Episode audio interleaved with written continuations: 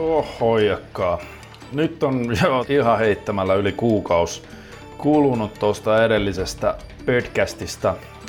älkää syyttäkö börje ensinnäkään, sillä aina nämä podcastien kaikki tekninen toteutus, tällainen jälkikäsittely, leikkaus, julkaisu, sun muut, niin toi on kaikki meikäläisen vastuulla, niin kun ei toi Pro Scrolleri osaa edes avata omaa konettansa suurin piirtein. Me nauhoitettiin tämä jakso itse asiassa yli kolme viikkoa sitten, mutta sen jälkeen mulla on tässä ollut sanotaanko hieman haipakkaa, eli siinä välissä kaiken niin kuin duunikiireen lisäksi niin muun muassa oli muutto toiseen kaupungin osaan pääosin niin kuin lähijunassa kamoja roudaten. Se on vähän hikistä hommaa, täytyy sanoa. Ja sitten toisaalta kyllähän me nyt ollaan tässä podcastejakin tehty viisi kappaletta se edellisen Vilenius Tulkki 28 jälkeen, mutta ne on ollut meidän noita Muscle Challenge Pro viikoittaisia privaattipodcasteja, että se ei varmaan kauheasti lämmitä, jos se ei ole siellä valmennuksessa sattunut olemaan. Eli kaiken tällaisen kiireen ja työtaakan alla, niin tämä nyt vaan hautautui tämä Vilenius Tulkki podcast 29 pinon alimmaksi, pahoittelut siitä, mutta nyt vihdoin viimein saadaan tämä julki. Eli tällä kertaa meillä oli aiheena äh, intuitiivinen syöminen ja itse asiassa tämä idea tähän aiheeseen tai tämä aihe suoraan niin tuli sieltä meidän Muscle Challenge Pro privaattifoorumilta. Toihan on sellainen suhteellisen laaja, missä sitten käydään just makrojen trackkausta, if it feature macros ja sitten sen vastakohtana sellaista perinteistä junttibodari clean eatingia ja mitä kaikkea siellä nyt onkaan, aterioiden lukumäärää päivässä, mitä se vaikuttaa. Ja toki sitten on myös nämä tyypilliset muun muassa Heinäseiväs Hietalon HST-horina tuokiot ja Kyllä me tuossa lopussa vielä mm, otettiin yksi kyssäri peräti jostain vanhasta podcastista, eli Siinä käsitellään sitten parhaita erikoistekniikoita, jos käytös ei ole varmistajaa kautta treenikaveria. Eli sellaisista aiheista tällä kertaa taas se pari tuntia ihan puuta heinää. Kaupalliset tiedotteet, pakolliset sellaiset tähän väliin, niin jos ette ole vielä tsekannut masolacademy.fi-sivustoa, niin nyt sinne on esimerkiksi päivitetty meidän valmentajat-osioon yksilövalmennustarjonta.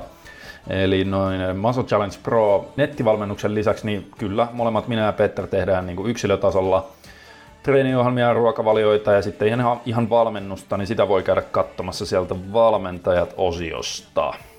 Kaupalliset tiedotteet päättykööt siihen. Nyt mennään tähän long overdue Vileniuset Hulkki podcastiin.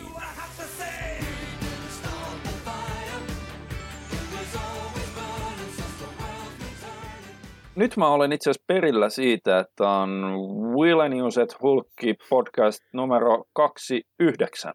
Kaksi ja yhdeksän, kyllä. Sille ei ole mitään niin kuin isompaa merkitystä, mutta mä vaan katoin, että monesta on, niin tämä on kaksi ja yhdeksän, että kohta on jopa 30, mutta todellinenhan, miten, mä oon jotenkin käsittänyt näin, että, että tällainen vähän kirjoittamaton sääntö podcastin maailmassa, koska nykyisin kaikilla on podcasti, Joo. tai vähintään kaksi, niin. niin se on silleen, että sulla ei edes ole podcastia, ellei, ellei sulla ole vähintään kymmenen jaksoa. Mm, ja sitten jos sä oot päässyt sataan jaksoon, niin sitten sä oot vähän niin kuin jo vakituinen. Nimenomaan. Ja sitten sä oot sellainen niin kuin varteen otettava, kun sulla on tuhat jaksoa. Et sitten siellä on Joe Roganit ja Joo. Mindpumpit sun muut tällaiset. Että, ota, Sinne meillä on et, vähän matkaa, mutta, et, mutta Mut meillä näin, ilmeisesti on olemassa podcasti kuitenkin, koska meillä sitä on, on yli kymmenen. Kyllä, ja meillä on aika monta podcastia tehty. Jos miettii, että me ollaan vähän vähän reilu kahden viikon välein näitä julkaistu. Välillä on ollut kolme ja neljä viikkoa, mutta hyvin harvoin. Niin kyllä tässä no joo. tuolla kaavalla se kohta se 60 viikkoa ollaan tehty näitä. Ja nythän me ollaan itse asiassa viimeiset viisi vai kuusi viikkoa tehty joka viikko podcasteja, mutta Nimenomaan. ne taas on mennyt vaan privaattina tuonne Muscle Challenge Prohon. Joo. Eli, ja itse asiassa tämänkin kertainen aihe, niin tota, itse asiassa tuli sitä kautta, koska siellä meidän Muscle Challenge Pro Forumilla niin yksi meidän valmennuksessa oleva nimimerkki NOS Kyllä. Se oli antanut meille sellaisen aiheen, että katsottiin, että saatana, että on... Tämä on niin laaja ja niin kuin... mielenkiintoinen, että otetaan niin. tälle puolelle käsittelyyn. Joo, käsittelyyn. koska se ei ollut kuitenkaan sellainen niin spesifinen, mitä me ollaan pyritty siellä enemmän, että jos jengillä on ollut jotain omakohtaisia juttuja tai siihen suoraan valmennukseen mm. liittyviä, niin me ollaan niitä käsitelty aina niissä meidän viikkopodcasteissa, mitkä on vaan siihen valmennukseen, mutta tämä on sellainen, että tämä me nostetaan itse asiassa sieltä puolelta, eli propsit Kyllä. Nossille hyvästä aiheesta. Hei, tuli vaan mieleen, että noista podcasteista, tiedätkö miten me, kun sanoit, että tuhat on semmoinen, että on varteen otettava, Joo, siis se on sellainen oikein niin kuin konkreettinen, joo. joo että niitä on hyvin harvassa. Mutta me ollaan niin tässä Suomen tässä genressä varmaan näitä tehty aika, aika merkittävästi kuitenkin näitä mikä meitä erottaa monesta muusta. Me puhutaan pelkkää paskaa. Puhutaan pelkkää paskaa, ei se ole tuokaa, vaan, koska se, jos ei ole erottava tekee aika monessa joo, muussakin kaikki, puhutaan joo. pelkkää paskaa. Mutta me ei pyöritä koko ajan samoja vieraita, ja itse asiassa meillä ei ollut yhtään vierasta. Se on totta. Meillä ei ole koskaan vieraita. Meillä joo, ei ole koskaan joo. vieraita. Koska me pystytään puhumaan ilman vieraita. Eli me ollaan vähän niin kuin Heavy Muscle Radio. Niin. Siis tää on hassu, siis äh, Heavy Muscle Radio on mun mielestä pyörinyt joku kymmenen vuotta. Tai siitä lähtien, kun RX Muscle erkani Muscular Developmentista, kun Steve Blackman vähän, vähän vittuuntuu ketogeenisiin sotiin siellä foorumilla ja niin Joo. edelleen. Kukaan muu ei tiedä nyt, mistä mä puhun, kuin vanhat saatana foorumijäärät. niin tota, pointti on lähinnä se, että, että Heavy Muscle Radio oli alun perin, se on se, mitä Palumbo ja Chris Aceto niin edelleen tänä päivänä. Se on joka viikko, se tulee sieltä. Mutta se on kokenut se viimeisen yli kymmenen vuoden aikana sellaiseen äh, niin kuin pienen muodonmuutoksen, että alun perin ne laittoi kaiken jutun sinne. Ne oli jotain kolme tuntia siinä podcastissa. Eli siellä oli, tiedätkö, ne käsitteli niin kuin porukalla, ne käsitteli, jos oli kisoja ollut, ja sitten niillä oli joku aihe, niillä oli jotain vieraita, pro-bodareita tai muita valmentajia tai jotain, ja sitten niillä oli joku Stump the Jumbo, tiedätkö, niin kuin, että kuka onnistuu kysymään kysymyksen, mihin Dave Palumbo ei osaa vastata oikein, oh. ja kaikkea tällaisia, mutta ne oli kolme tuntia mutta sitten RX Masolilla se on mennyt niin päin, että mun mielestä se on oikeastaan aika fiksusti tehty.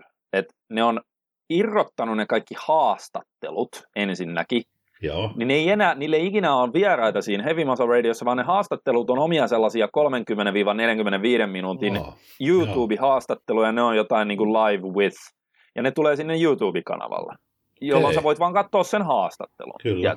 Joo, ja joo. siinä on yleensä videokuvat olleen, mikä vähän helpottaa, kun nähdään, että kuka helvetti siellä on. Kyseessä, joo. ja sitten sama homma, että niille ei ole niitä roundtable discussioneita, missä olisi joku muu coachi mukana, vaan ne on jotain Iron Rage tai Debate tai jotain, että ne on omia taas sellaisia tunnin jaksojaan YouTubessa. Just näin. Ja sitten muistaakseni Ask Dave ja tällaiset Q&A-hommat, nekin on omia videojaksoja, eli ne on niinku paloteltu YouTubeen, Joo. jolloin se RX Musclein se, se YouTube-kanava, niinku se on hyvin elävä ja sinne tulee joka päivä matskua ja niin edelleen, ja sä voit niinku poimia, että mitä siitä – mikä oli alun perin tiedätkö, kolmen neljän tunnin podcastissa kaikki siellä. Joo. Niin se, mitä sä siitä haluat seurata.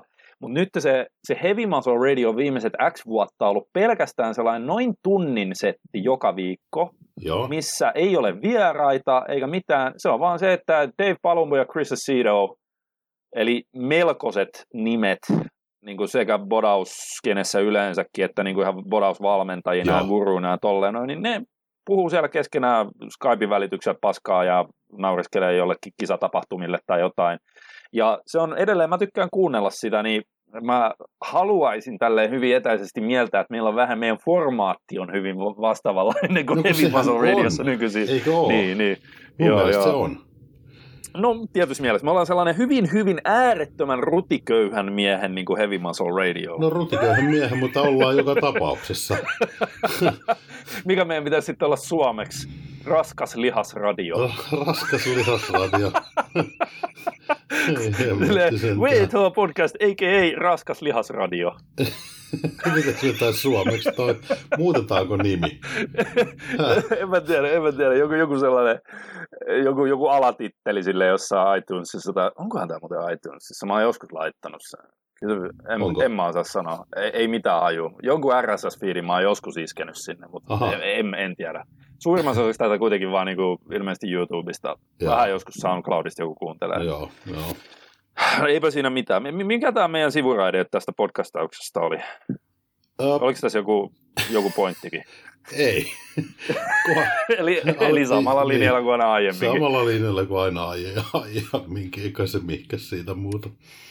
Ei kun joo, tähän se olikin, että nyt meillä on noista meidän privaattipodcasteista, niin nyt mä menen tähän, mitä tämä NOS oli siellä antanut yes. hyvän geneerisen aiheen, eli mä luen suoraan meidän, meidän foorumilta, niin intuitiivinen syöminen, eli kiinnostaisi kuulla herrojen mielipide niin sanotusta intuitiivisesta syömisestä.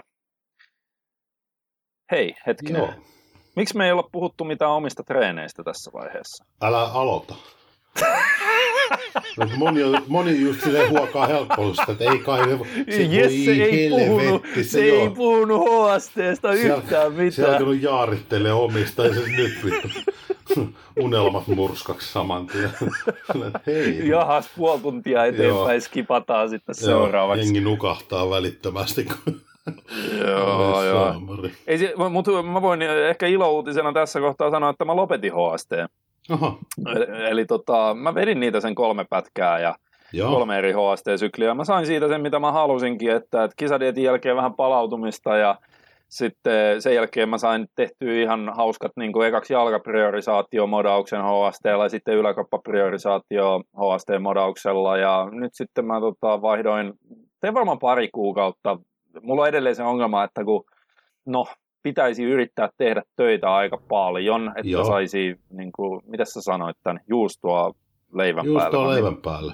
Niin, niin tota, mä ihan aikataulurajoitteista johtuen, mä edelleen treenaan vain kolme päivää viikossa, mutta se on mun mielestä tavallaan aika mielenkiintoista, kun voi, voi sumplia sitten sen ohjelman sille, että miten kolmella treenillä viikossa Joo. niin voi edelleen treenata jossain määrin niin kuin tavoitteenomaisesti ja, ja jopa kehittävästi tai, tai tolleen, niin nytkin mä vedän vaan yläkoppajalat kaksijakoisella, missä on kaksi erilaista kiertoa, niin tuollaista puolimetabolista härvellystä, sellaisena vähän sensitisoivana. Ja sitten, mm, niin kuin Skodebelin sanoin, niin se on aina hyvä silloin tällöin herkistää se kroppa sille kohdennetulle bodaustreenille. Just näin. Sillä, että sä vedät välissä funktionaalisempaa ihan pari kuukautta makset. Sitä metabolista treeniä ei kauhean pitkään kannata vetää, koska se on hermostolle aika raju homma. Se on raskasta puuhaa.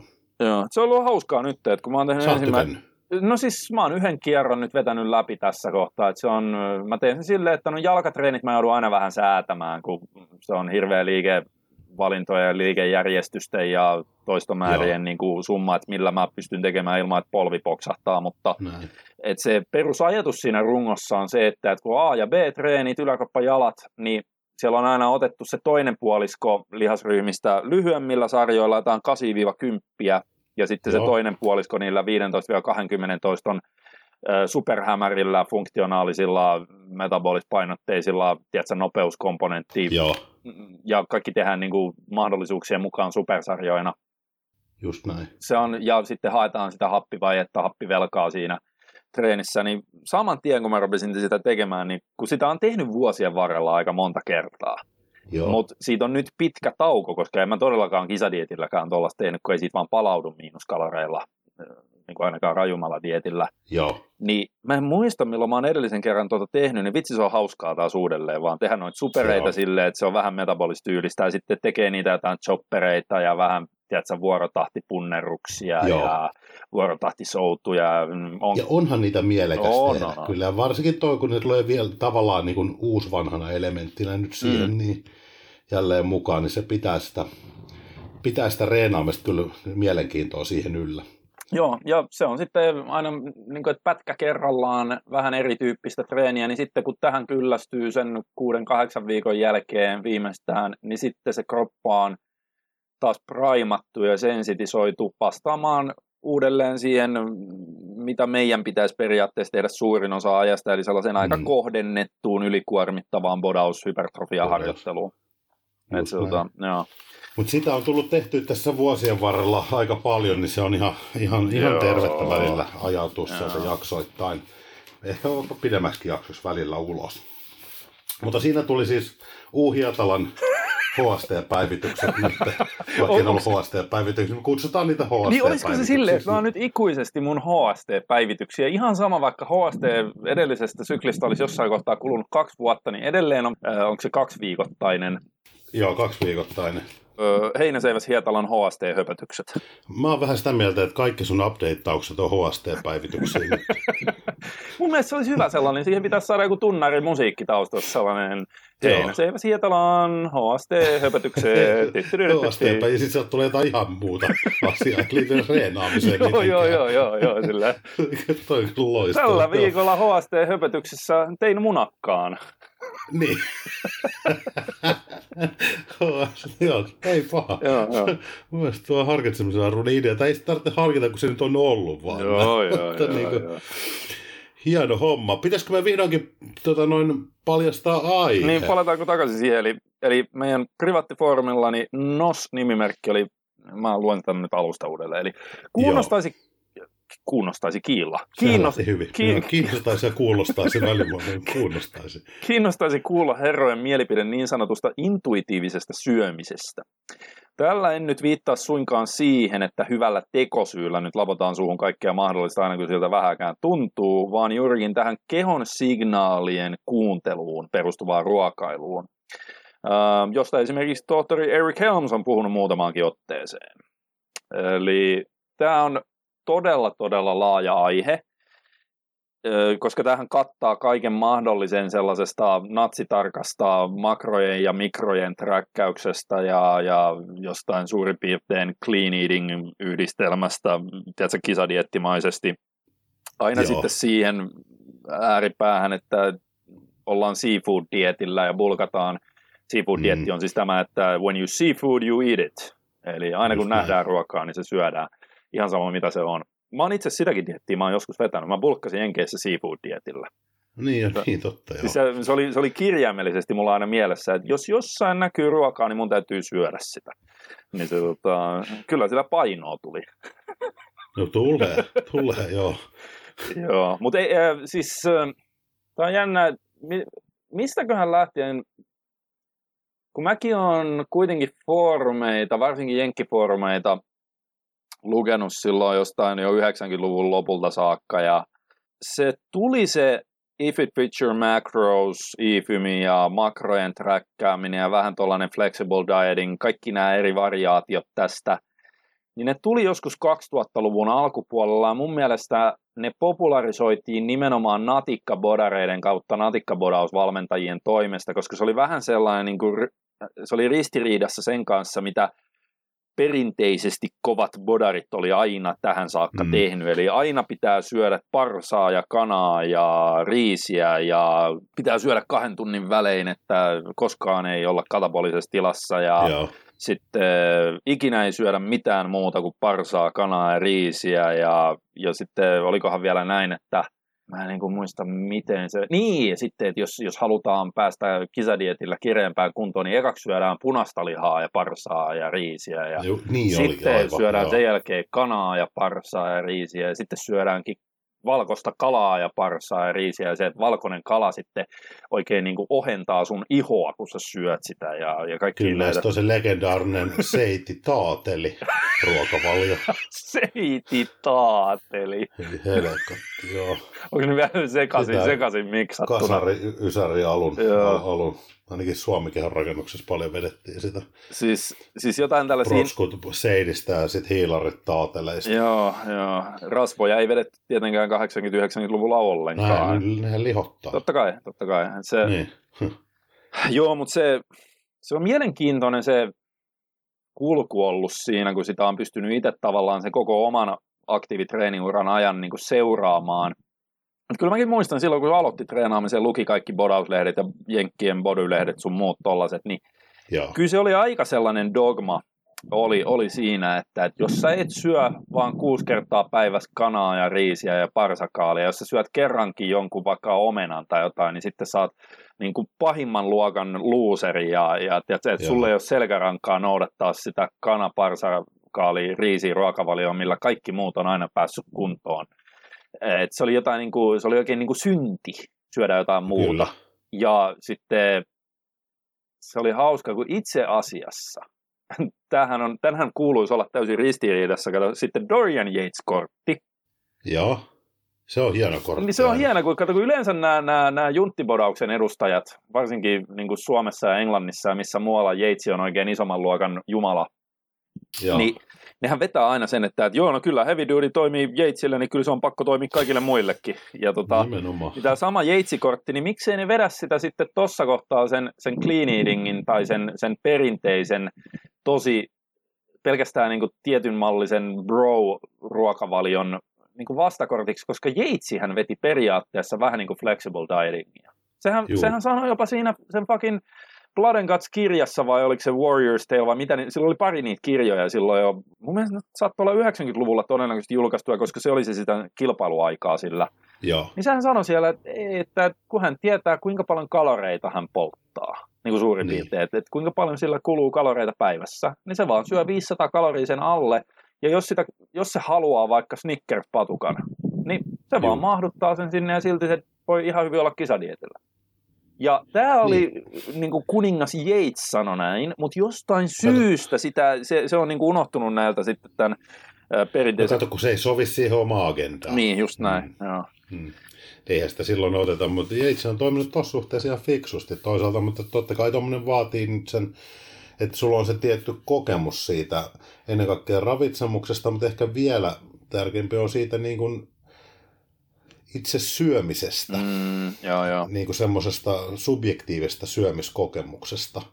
Että sä tiedät, että, että, niin kuin, että se tapa, miten sä päivittäin syöt ilman semmoista hirveän tiukkoja raameja, niin että siitä on aidosti, niin kuin, mitä mä se sanoisin, uh, että et, et se antaa sulle aidosti vapauksia eikä aiheuta niin kuin hirveätä syyllisyyden tuskia tuntoja ja koko aikaista epävarmuutta siitä, että ootko sä oikealla jäljellä vai et siinä ravitsemuksen kanssa, niin kyllä se vaatii kokemusta. Joo, ei se silleen onnistu, että joku ihan totaali aloittelija rupeaa nyt, koska nehän on taas sitten näitä, jos mennään tähän If it feature macrosin, ohitetaan se syntytarina siitä ja mennään Joo. siihen, mikä se on pahimmillaan nykyisin, mitä näkee näitä tosi ihmeväännöksiä, on just tämä, että aloittelevat tyypit lukee jostain rikkinäinen puhelinkaavalla, että mm. ei ruoka-aineilla ole mitään väliä. Ainoastaan makroilla ja kaloreilla on väliä, jolloin ne, mikä ei, ensinnäkään sehän ei pidä paikkaansa. Tästä löytyy ei. aika paljon, niin kuin, se on vaan se, että, että isossa mittakaavassa kalorit, se, että oot 500 plussalla vai 500 miinuksella, niin se on ehkä tärkeämpää kuin se, että otat sä nyt siellä 200 grammaa hiilaria vai 150 tai jotain mm. tällaista. Öö, ne, ne käyttää sitä if it feature macrosia siihen, että joo, no mä voin tylin paastota koko päivän. Ja sitten illalla syödä pizzaa ja donitseja, mistä mä otan mun kaikki kalorit ja rasvan ja hiilarin paskimmista mahdollisista lähteistä, mutta sitten kun pitää protskuakin saada tietty määrä, niin no vedetään iso heradrinksu, 100 grammaa heradrinksu. Niin tämähän on niinku kauhea sellainen irvikuva siitä, mikä se, mä muistan sen, kun se If It Feature Macros alkoi yleistyä, Joo. silloin 2000-luvun alussa, niin se oli nimenomaan sitä, että tyypit kisadietillä, niin ne edelleen, siis nehän söi ihan lähes täsmälleen samalla tavalla kuin tämä perinteinen bro science bodari. Eli siellä syöttiin sitä kanaa ja parsaa ja riisiä, ehkä jollain toisella aterialla, vaikka no Suomessa se olisi maitorahkaa ja jossain muualla niin se on tonnikalaa tai vähän rasvasta punaista lihaa ja jotain vihannesta ja jotain hiilaria ja jossain kohtaa jotain pähkinöitä tai tuolla. Siis käytännössä kokonaisvaltaisia tuoreita ruoka-aineita, mitkä sopii sellaiseen aika puhtaaseen bodausruokavalioon, mutta kun ne ymmärsi sen, että jos mulla on kuitenkin vaikka sanotaan 2400 kaloria päivässä, ja mä nyt syön viikon aikana seitsemän päivää viikossa kuusi ateriaa päivässä ja niistä, niin kuin, mitä siitä tulee, 42 ateriaa viikossa. Mm. Niin se ei missään nimessä tapa mun rasvanpolttoa tai kehitystä tai jotain tällaista, että mä vaikka yhdellä aterialla tai kahdella aterialla viikossa sen sijaan, että sieltä tulisi 30 grammaa protskua ja 40 grammaa hiilaria ja 10 grammaa rasvaa jostain näistä puhtaista ruoka-aineista, niin jos mä vaikka otankin sen, että mä otan vaan protskut jostain kanasta ja sitten mä syön siihen kylkiäiseksi jonkun vähän rasvasen, mikä se on frozen yogurtin tai, tai jonkun niin, tällaisen. Siis esimerkkinä. Koska joo, silloin ne sai joo. sillä pienellä joustavuudella, koska jos siellä oli se yksi asia, mitä ne oikeasti niin ne koko ajan miettii, että vittu, siis muuten mä pystyisin jatkaa tätä diettiä, mutta kun mä en saa niin 20 hmm. viikkoon sitä yhtä frozen yogurttia, mitä mä niin haluan. Niin se oli se vaihtoehto, että joko sä tavallaan rikot sen dietin, että sä rupeat vaan cheattaamaan, Joo.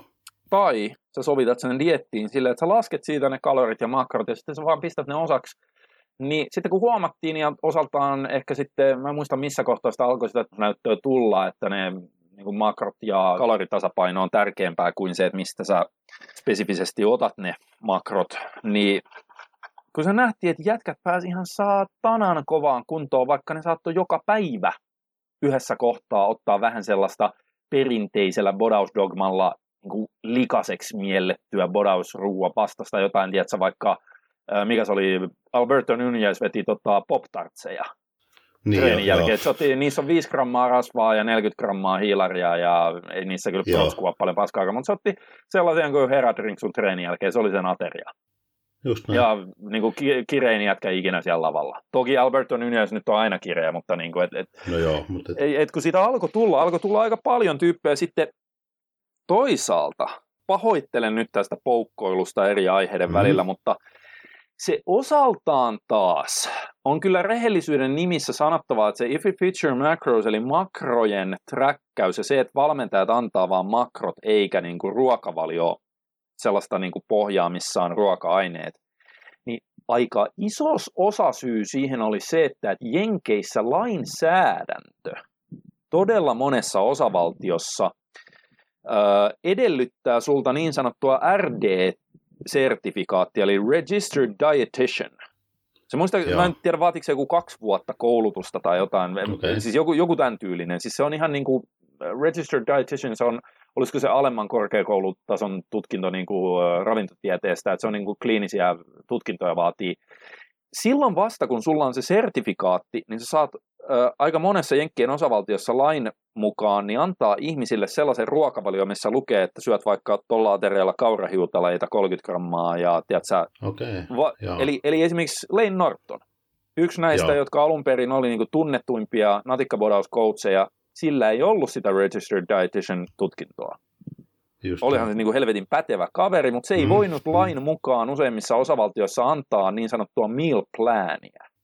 Joo. Vaan se joutuu antaa... Niin vaan se joutuu antaa se yleisohjeistuksen. Se, se, se joutui kiertämään sen lainsäädännön sillä, että se antoi makrot ja sitten se käytännössä antoi luettelon suositelluista ruoka-aineista, mikä ei kuitenkaan ollut mikään sellainen sataprosenttisen eksklusiivinen. Et se antoi niinku tyylin, että no, protskut voi ottaa mielellään vaikka kanasta tai kalasta tai äh, näistä ja näistä, ja siellä oli monta vaihtoehtoa. Ja sitten jos sen asiakkaat halus vaikka jostain eri lähteestä ottaa, niin ne voi ehdottaa sitä ruoka-ainetta sillä se oli silleen, toi on okei okay, tai toi ei ole okei. Okay jne. Mm. Mutta se oli itse asiassa ihan käytännön kannalta, niin se oli aika merkittävä syy siihen, että nämä rupes nämä natikkabodauskoutsit ja myöhemmin myös muut coachit Jenkeissä käyttämään sitä, että hei, me annetaan sulle vaan makrot me ei anneta Just, sulle meal plania. Et se ei joo. ollut täysin vaan siitä näkökulmasta lähtenyt, että no tämä on niin paljon parempi tapa tehdä asiat, koska sehän joo. ei... Vaan se oli niin kuin pakon sanelema joo, enemmänkin joo. tapa sitten niin kuin antaa ravitsemusohjeistuksia. Joo, että mun mielestä tota ei kannata unohtaa, koska sitten nämä niin kuin flexible dieting ja if feature macros ihmiset, niin ne yleensä ne, ne vaan puolustelee, että no, tämä toimii niin paljon paremmin ja tämä on niin paljon joustavampi. Joo, tietyn tietylle osalle väestöstä, sellaisille, jotka mm. haluaa tiedätkö, käyttää sitä makroäppiä tai niin kuin mä oon Joo. aina pistänyt johonkin Exceliin tai tolleen, ja ne, ne, niille se on ok, että ne vaihtelee vähän ruoka-aineita, ei nyt ehkä päivittäin, mutta niin kuin muutaman kerran viikossa ja tolleen, ja ne ei koe siitä sen isompaa ahdistusta, mutta taas aika iso osuus väestöstä, niin ne ei halua Joo. ruveta miettimään niitä uudelleen, ne vaan haluaa, että niillä on joku selkeä lappu, missä lukee, miten mä syön, ja sitten se on niille paljon, paljon vähemmän stressiä aiheuttava vaihtoehto, no, mulla on toi lappu ja mä menen sen mukaan ja mä en mieti sitä sen niin. pidemmälle. Kyllä. Et, ja se, että siinä lapussa on ehkä muutama vaihtoehtoinen ateria mm, sitten, niin, mm. niin, niin tässä välissä täytyy vähän mainostaa että meidän valmennusta, että siinähän me ollaan onnistuttu ihan älyttömän hyvin tuossa. Joo, siis... Mm. Siitä mä oon itsekin tullut paljon positiivista palautetta, ja on tullut ihan kasvotustakin valmennukseen osallistuville siitä, että meillä on tosi monipuolinen niin kuin tavallaan se ravitsemuspooli siellä, mistä ihminen pystyy niin kuin valitsemaan haluamiansa, haluamiansa äh, ruoka-aineita. Jep. Ja sitten ne on kaikki kuitenkin laskettu siltä osin, että äh, koska siellä mitä meillä oli, meillä oli, niin kuin, oliko meillä 12 eri ruokavaliopohjaa. 12 eri ruokavaliopohjaa. Niin, joo. niin sä pystyt sieltä, että ne on valmiiksi laskettu sinne jokaisen ruoka-aineen kohdalta kuitenkin, että kuinka paljon, jos sä just valitset vaikka niin. hiilariksi perunaa pastan sijaan. Kyllä. Niin, että kuinka paljon se on sitä perunaa tai kuinka paljon se on sitä pastaa, että sun ei tarvitse itse ruveta pyörittelemään niitä. Ei, ei. Kaikki on tavallaan tehtynä joo, valmiiksi joo. kuitenkin, mutta vaihtoehdot on niin kuin mm. moninaiset siellä. Mutta toikin on sellainen semistrukturoitu, että siinä on joustavuuden elementti, mikä antaa riittävästi valinnanvaraa, mutta se on silti se, ne isot se on riittävän tarkasti mm. kuitenkin raamitettu Kyllä. sitten, että siellä, ei, että siellä ei pääse toteuttaa sitä if it fits your macros tapaa ra- syödä juuri, juuri esimerkiksi sillä karmeimmalla mahdollisella mm, tavalla, mikä sait esille. Ja, ja. Että tehdään se 12 tunnin paastoa, sitten vedetään sen kahden tunnin aikaikkunaa kaikki shitti, niin. ja sitten yritetään kömpiä vatta tai suunnilleen. Joo, joo, joo, ei Et se. Niin kuin... Mutta tämä on ehkä nyt, mä en tiedä kuinka paljon sitä if it fits your macros ja flexible dietingin taustaa, koska se on, se on silti mun mielestä äärimmäisen hyödyllinen työkalu koska ihmiset on erilaisia. Et, et, joo, et, et se on, ja, ja kun nykyisin on noita appeja, mitä ne on jotain MyFitnessPalit ja Joo. oli niitä jotain muitakin, My Macros Plus tai jotain tällaisia. Et jos on älypuhelin, mitä mulla ei edelleenkään ole, niin ne on varmaan ihan helppokäyttöisiä, mutta... Ne on tosi joo, helppokäyttöisiä, joo. Niin, niin se on niin kuin sellaiselle ihmistyypille, joka tykkää siitä, että ne voi vähän niin kuin aina päivätasolla säätää ja plärätä sillä puhelimella, niin toi on ihan mahtava tapa saavuttaa tuloksia ilman, että ahdistuu siitä liiasta ää, rajoitteellisuudesta. Mutta Joo. sitten samaan aikaan on iso osuus väestöstä, joille se, että ne joutuisi päivittäin aina uudelleen valitsemaan, tekemään sen valinnan joka aterialla uudelleen, että otanko, otanko mä nyt tuota vähän herkullisempaa hiilarin lähdettä, mikä tiedätkö, vie multa vähemmän nälkää, mutta Mä niin haluaisin syödä Joo. noita vaikka jotain bagelseja tai mi- mitä ne on suomeksi, jotain... Joo. jotain mi- mi- Paakeleita. Mi- mitä ne on suomeksi? No, kyllä ne on ihan paakeleiksi. Onko ne croissantteja? Ei ole, ei ole. Paakeleiksi niitä mun mielestä kutsutaan. No, jotain sellaisia. Niin, Croissantti on se ranskalainen voisarvi, se on ah, niin no se onkin, joo. Mutta ne on helvetin hyviä kyllä. Se on, se, joo, on ne se lehtitaikinaa tehty. Varsinkin, jos ne on suklaatäytteisiä. Joo, joo. No varsinkin silloin, joo. Mutta mut se tota, anyway, niin ihan eh, to each their own, eli, eli pitää tavallaan ehkä vaan tunnistaa se, että, että minkä, ei tässäkään ole kahta ihmislajia todellakaan olemassa. Ei, mutta ei. Et se on parempi, että sulla on olemassa se perinteinen strikti kaava, että hei, tossa on paperi, noudata sitä, älä mieti sen enempää. Ja lisäksi vaihtoehto sana, hei, tossa on sulle makrot, käytä jotain appia ja täytä noin vaan päivittäin, äläkä mieti enempää. Koska sitten on myös välimuotoja, vaihtoehtoja, kun todellisuudessa jokainen ruokavalion... Ma- Tuosta varmaankin voi siis siitä, että annetaan pelkät makrot, ja siinä on mm. tosissaan niin kuin iso, iso riski siihen, että se menee koko homma hutiin, mutta siinä, että sulle annetaan niin kuin jotain raamia. Päivittäiset makrot, aterioiden lukumäärä mm.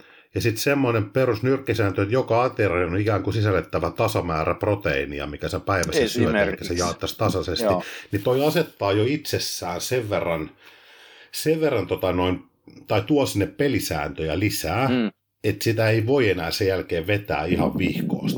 Ei, kun se on nimenomaan, jos sä oot silloin ne isoimman prioriteettitason asiat varmistanut, että ne ainakin menee oikein, jolloin niin. sinne sitten jää jäljelle valinnanvaraa niissä pienemmän prioriteettitason asioissa, ja jossa ne fakkaat ihan totaalisestikin, niin sä oot jo varmistanut niillä isommilla asioilla että 80 prosenttisesti se menee maaliin.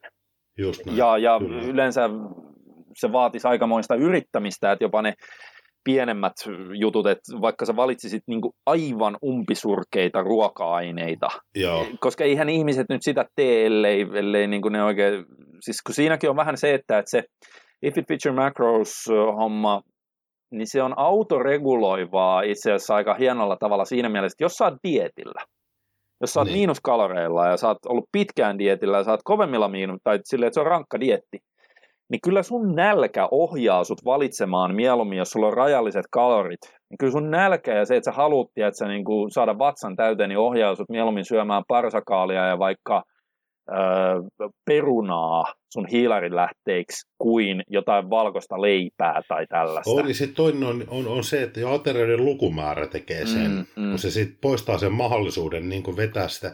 Tavallaan, että jos olisi, oletetaan sellainen tilanne, että, että jos tykkäät hirveästi dominokekseistä, mutta sulla on vaikka laitettu, että se on viisi ateriaa niin kuin päivässä, mitkä pitäisi syödä. Mm. Ja jokaisessa snacks määrä kuitenkin pitäisi olla hiilari, proskua ja rasvaa. Yeah niin ei, ei kukaan tee semmoista ratkaisua, että se ottaa kaikki päivän rasvat ja hiilarit sillä tavalla, että se syö kolme ja puoli dominokeksiä joka aterialla ja that's it, ja sitten tulee joku proteiini, koska sehän on ihan hirveätä piinaa. Ei, siis, se on jat- aivan törkeä nälkä ennen ja jälkeen ateriassa saa vielä vähän maistaa jotain semmoista tosi hyvää, mutta se on oikeasti sä vaan vähän maistat sitä. Siis sehän on nimenomaan se... Eihän sä... kukaan tekisi tota edessä. Niin kuin sä luot itsellesi tuollaisella pienellä hyperpalatable food sourcein, siis tuollaisella, mikä ylistimuloi sun aivojen mielihyväkeskusta, niin kuin Oreo keksi. Joo. Niin se, että sä syöt sitä vähän, niin sä kirjaimellisesti vaan suututat itsesi. Kyllä. Siis sä vaan ärsytät itse, sulle tulee entistä isompi himo sitä kohtaan, se ei vähennä sun nälkää niin kuin yhtään, päinvastoin sä vaan haluat sitä entistä enemmän sen jälkeen. Niin toi, on, toi on itse asiassa olisi aika mielenkiintoinen tapa kiduttaa ihmisiä, tiedätkö, että antaisi niille aina, mikä olisi sellainen puolikkaan. Kato, kun siinä dominokeksissä on joku 70 kaloria per keksi, joo, kilokaloria joo, per keksi. Oreot on parempi. no okei, okay. puhutaan dominosta. Mä en tiedä, no on varmaan ravinto sieltä suht samanlainen. Aika samanlaista. Oletko 70 kilokaloria per keksi. Joo. Ja jos miettii sitten tuommoisen vaikka reenaavan naisen niin kuin energiasaantiin, mikä se voisi olla, niin sanotaan, että se voisi mahtua noita keksejä sellaisen siihen päivittäiseen rav- ravitsemukseen, jos ollaan dietillä, niin semmoinen 15 kappaletta. Niin, silleen kun pitäisi kuitenkin protskua saada ja niin. kuitua. Ja, se niin, 12 niin, niin, kappaletta. Niin. No siinähän sitten jaat sen viidelle aterialle.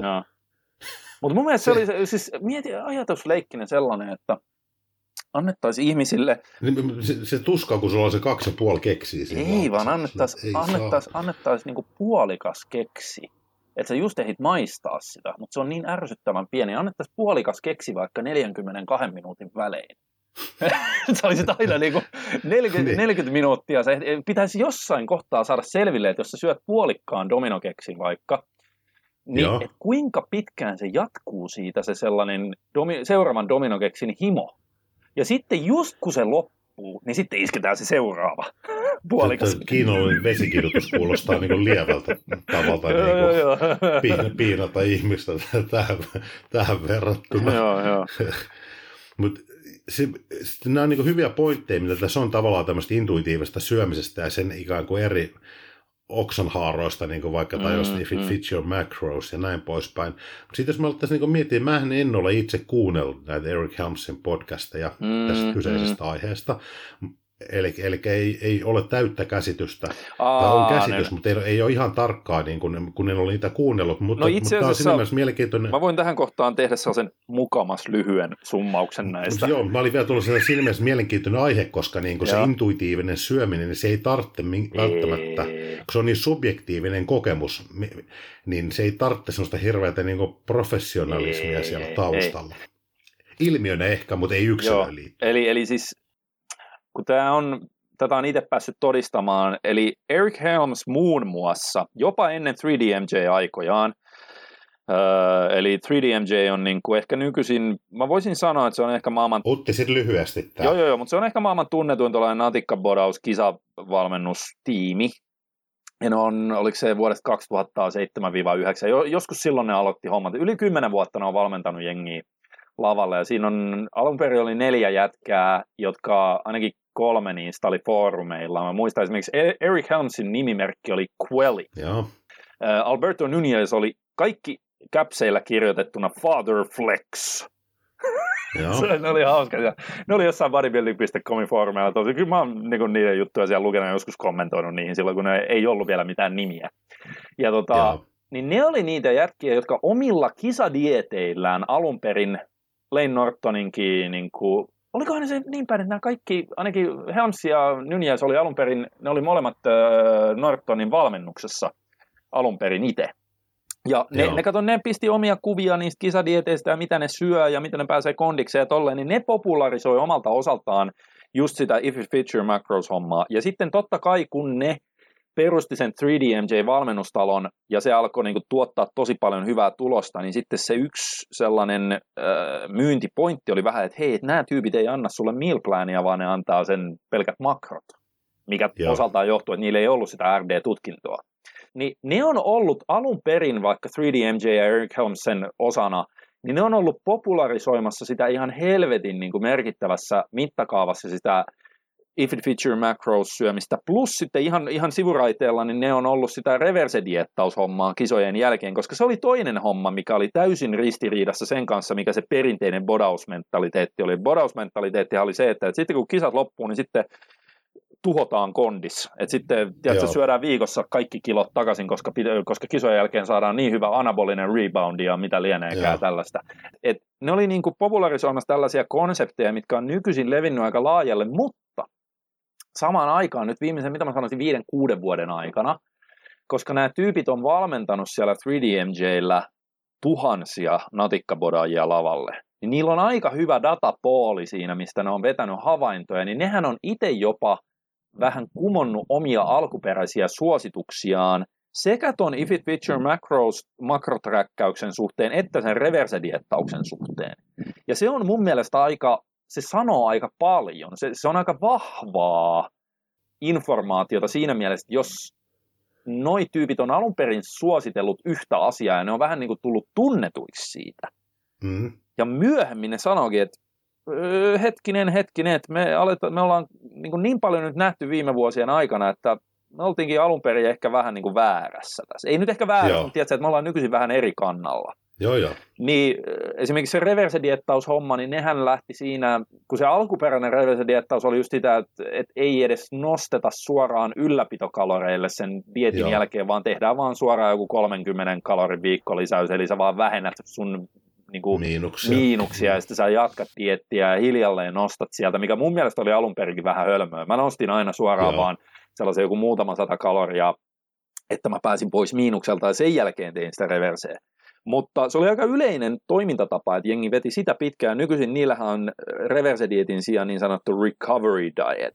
Ja se on se, että, että koska se joka tapauksessa ainakin natikkana, niin sä joudut jossain kohtaa palaamaan sinne sun omalle setpointti rasvaprosenttialueelle, että sä voit toimia niin kuin terveellä tavalla – niin ne nostaa sut aika nopeasti kisadietin jälkeen sinne, ja mm. sen jälkeen ehkä saattaa hiljalle jotain reversointia tehdä. Se on se recovery dietin ero niin kuin tosi karkeasti.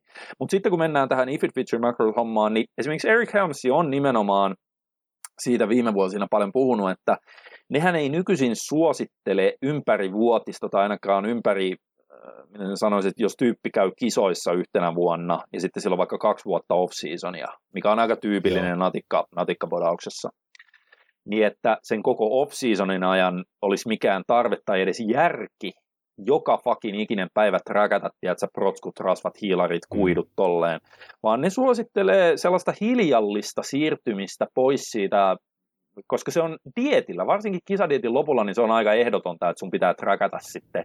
Joo. Siellä se, se on vaan liian hankalaa sellaisella ilman träkkäämistä, niin vetää kisadiettiä loppuun saakka. Se, se, vaatii, niin. se vaatii, siinäkin on onnistuttu. No joo, se vaatii se... kyllä. Eikö Hakala Jussihan oli suomalaisesta niin kuin, onko mä ihan väärässä, mulla on sellainen mielikuva. Musta tuntuu, onhan näitä jotain, kyllähän Botekin Et se on esimerkiksi tehnyt silleen, että siellä vaan vähenneltiin vähän ruokaa. Joo, joo, joo. Sieltä joo, joo, joo. Mutta kun sulla on tuommoinen kokemus siitä, niin, niin se, on niin kun, se on aika hyvin hallussa. Mutta Hakala Jussihan on ihan legendaarinen, kun sehän veti saatana hienot vaparitkin ihan hatusta. Sehän oli siellä, juu, juu. siis sehän oli aina siellä backstageilla kyselemässä, niin olisiko jollain lainata jotain levyä? Ja sitten ihan helvetin hienot vaparit Joo, siis ihan saatana hienot vaparit. Sille, sitten niin KP kysyy jälkikäteen siltä, mistä sä keksit tuollaisen vaparin? En mä enää tiedä, kun mä vaan vedin sen siinä lennosta. Keksi niin. se aikana. Jotkut osaa. Silleen, kun ei se osaa enää uudelleen tehdä sitä samaa vaparia. Ei, ei enää muista, mitä se teki. Ei oikein muista, mitä se teki. Mut se, Mulla on semmoinen jotenkin mielikuva. Se on hyvin mahdollista. Mutta et, et, et, hän on ainakin jossain vaiheessa toteuttanut itselleen siis näitä, mutta se on niin noin laaja pitkä kokemus asiasta. Joo, niin joo. Se, se saattaa onnistua. Joo, ei, ei siis missään nimessähän ei, se on, se on, se on hyvä aina niin kuin välihuomautuksena sanoa se, että melkein millä tahansa tavalla, siis niin kuin jopa tyhmimmältäkin kuulostavalla tavalla, niin joku on varmasti vetänyt itsensä niin kuin monta kertaa ihan hulluun kuntoon. Joo. Ja sitten just tällainen, että ei siinä ole mitään väärää, ettei träkkää koskaan makroja, koska ihan samalla tavalla, jos sä vaan syöt vähän niin kuin sillä perinteisellä junttibodausmeiningillä, että ne on ne samat kuusi ruoka-ainetta, the six foods Joo. that work, niin silloin, niin sä oot todennäköisesti vaan tietoinen siitä, että kuinka isoja niin kuin annoskokoja sä vedät. Ja... Mähän itse asiassa tein hei 2007 mm. kisa, kisadietin ja kisojen jälkeen, sit kun tuli se nousukausi siihen, niin, mm. niin sitten sen välidietin tolta pohjalta. Joo. Mä en träkännyt silloin ollenkaan niitä, mutta ois tarttenut. Mä sitten siellä dietin lopussa träkkäsin ne. Ja mulla oli tippunut proteiinit ihan tolkuttoman alas. Siis siihen nähden, mitkä ne olisi pitänyt olla. Mutta eikö tämä ollut, kato, kun 2007 sulla oli se, että sä ekaksi perit sen ihan hillittömän niin kuin oikein niin kuin possubulkin siihen perään. Joo.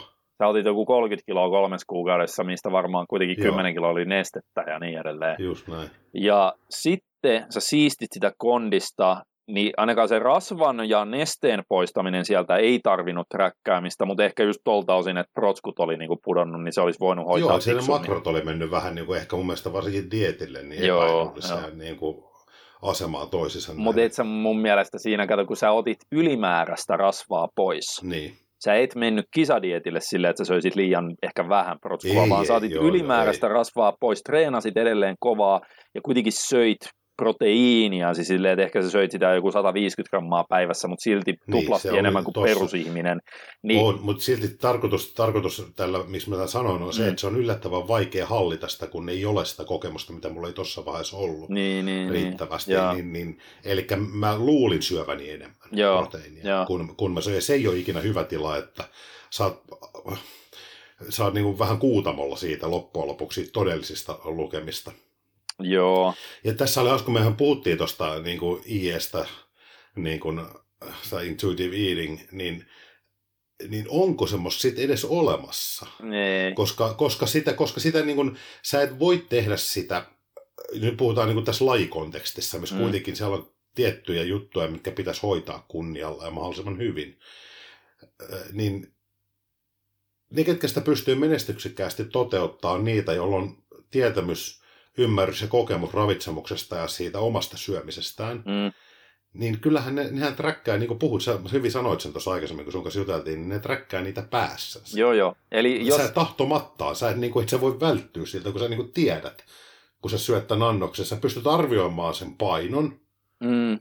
kun sä ne pelkästään sille, että sä näet jonkun perunakasan tai, tai, tai niin kuin leikekasan tai, tai sitten siinä on vaikka jotain kalafileitä, Joo. niin kyllä sä sen tiedät. Kyllä me sinä ja minä molemmat tiedetään, kun meillä on se kasatos edessä, mu- siis hyvinkin tarkasti, että paljon toi painaa nyt. Tai ainakin riittävän tarkasti. Niin, siis ei, ei, se, ei se ei sitä nyt melkein... kalorin tarkkuudella tiedetä, mutta kyllä me nyt tunnistetaan ero niin. se, että onko se nyt 300 vai 700 kaloria tai jotain. Juu, että... niitä, joo, tai kun mietitään se, kun se visuaalinen, kun sä näet fileen, sä tiedät, että toi paina, toi on noin 150 joo, grammaa, tuo klöntti nyt tässä. Niin siitä se automaattisesti kyllä sit myös tulee se tietoisuus, että paljon tuossa on proteiinia. Joo. Mun mielestä ihan hyvä sellainen että esimerkiksi just kun nämä 3DMJ-tyypit ja Eric Helmsi on puhunut siitä, että ne suosittelee nykyisin, että sitten kun sä meet off-seasonille, niin sä jossain kohtaa sen jälkeen, kun nehän vetää kuitenkin sen kisadietin aika tarkalla makroträkkäyksellä, Joo. ja sitten kisadietin jälkeen varsinkin siinä reversellä tai niiden nykyisellä recovery dietilla, niin siinä joutuu alkuun edelleen olemaan ainakin kalorimääristä ja jossain määrin makroista melko tarkkaan kartalla, mutta sitten kun se alkaa se oman nälän taso, kun sä pääset setpointti-alueelle, se alkaa niin kuin normalisoitua, niin sitten aika hyvä, se on edelleen lievän tason träkkäystä, mutta se on sellainen, että ne trakkaa käytännössä ehkä kalorit ja proteiinimäärän. Mm. Ei, ei sen enempää, koska jos sä et rupea oikeasti, siis se, se olisi hyvin mun mielestä hankalaa niin kuin vahingossa vaikka jättää kokonaan syömättä hiilarit tai kokonaan syömättä rasvat ruokavaliossa, jos sulla on kuitenkin vaikka 3000 tai 3500 kaloria ja sulla on joku 200-250 grammaa protskua, niin se, että et, et sä jotenkin ihan vaan sen takia, että sä et laske nyt paljon sulla tulee hiilarin, oho, mä meninkin ketoosiin. Ei se, niin ei se ihan noin onnistu. Hei. vaan sä yleensä syöt kyllä siellä ihan niin kuin, äh, tietämättä, tai, tai en sano tietämättä, vaan ajattelematta asiaa, siis automaattisesti kyllä sä vedät siellä sen verran hiilaria, että sä et ole lähelläkään sitä ketorajaa, eli alle 100 grammaa päivässä. Just näin. Ja toisaalta kyllä sulla aina, jos sä syöt vaikka 3500 kaloria päivässä miehenä, niin et sä nyt mitään alle 30 grammaa tai alle 50 grammaa rasvaa hirveän helposti, jossa vaikka syöt lihaa ja välillä jotain pähkinöitä tai tollasta. Et, et, et ne ihan äärimmäiset yhden makroravinteen niin kuin, puutteet, niin ne, niiltä välttyy kyllä off-seasonilla varsin helposti ihan vaan sillä, että sä träkkäät kalorit ja ehkä proteiinit. Ja sitäkään ei tarvitse itse asiassa tehdä mun mielestä ihan niin kuin hirveän usein, että jos sä vaikka kuukauden välein katsot, että paljon nyt tulee, ja Just. kun ei ne, ei ne yleensä loppujen lopuksi muutu ne ateriatottumukset, varsinkaan silloin, kun sä et ole ruokafokusoitu. Si- on, no. Siis silleen, että silloin, kun sulla ei ole koko ajan kirkuva nälkä, eli kun sulla on hyvä olo, Joo. sä oot omassa setpointissa, ja sä mietit enemmän jotain sun päivittäisiä askareita kuin sitä, että mitä mä syön kahden tunnin 32 minuutin päästä, niin kun se, se mun mielestä se ajautuu ihmisellä automaattisesti vähän sellaiseen – no mitä mä söin eilen, niin mä syön tänään aika samat. Tiedätkö? Välillä ehkä viikonloppuna tulee joku cheat mm. meal tai tollanen, mutta sitten sekään ei niin paljon haittaa, jos sä oot hyvässä terveessä off-season moodissa, missä sun kalorin kulutus on melko korkea niin kuin aineenvaihdunnallisesti, niin se, että sä välillä jonkun 600 Joo. kalorin aterian vaihdat vaikka 1000 kalorin ateriaa ja sitten se nostaa sulla keskikaloreita, niin se ei enää niin kuin siellä näy siinä, ellei sä tee sitä joka päivä mutta sä teet sen nyt kerran tai kaksi viikossa, niin se joo, on niinku ihan mun mielestä se on ihan elämää. Et kyllähän mullakin oli saatana on, joo, joo. Niinku vastapainona tolle, että kun se ei mua niin haitannut. Mä träkkäsin kaikki pakin omat, mulla on, mulla on varmaan melkein kymmenen vuoden ajalta, niin mulla on joka ikisen päivän, tiedätkö, kun mä teen joka päivästä oman Excelin. siis mulla on aivan Joo. hillitön määrä Excel-tiedostoja koneella, mitkä alkaa jostain vuodesta 2000, olisiko 5 vai 6. Ja siellä on niin kuin silleen, mä voin mennä että johonkin päivämäärään, no 13.4. vuonna 2011 mm. niin mä söin tällä ja tällä. En, en ollut edes kisadietillä tai mitään, mutta söin tolla ja tolla. Ja mulla on kaikki trakattu sinne. Joo.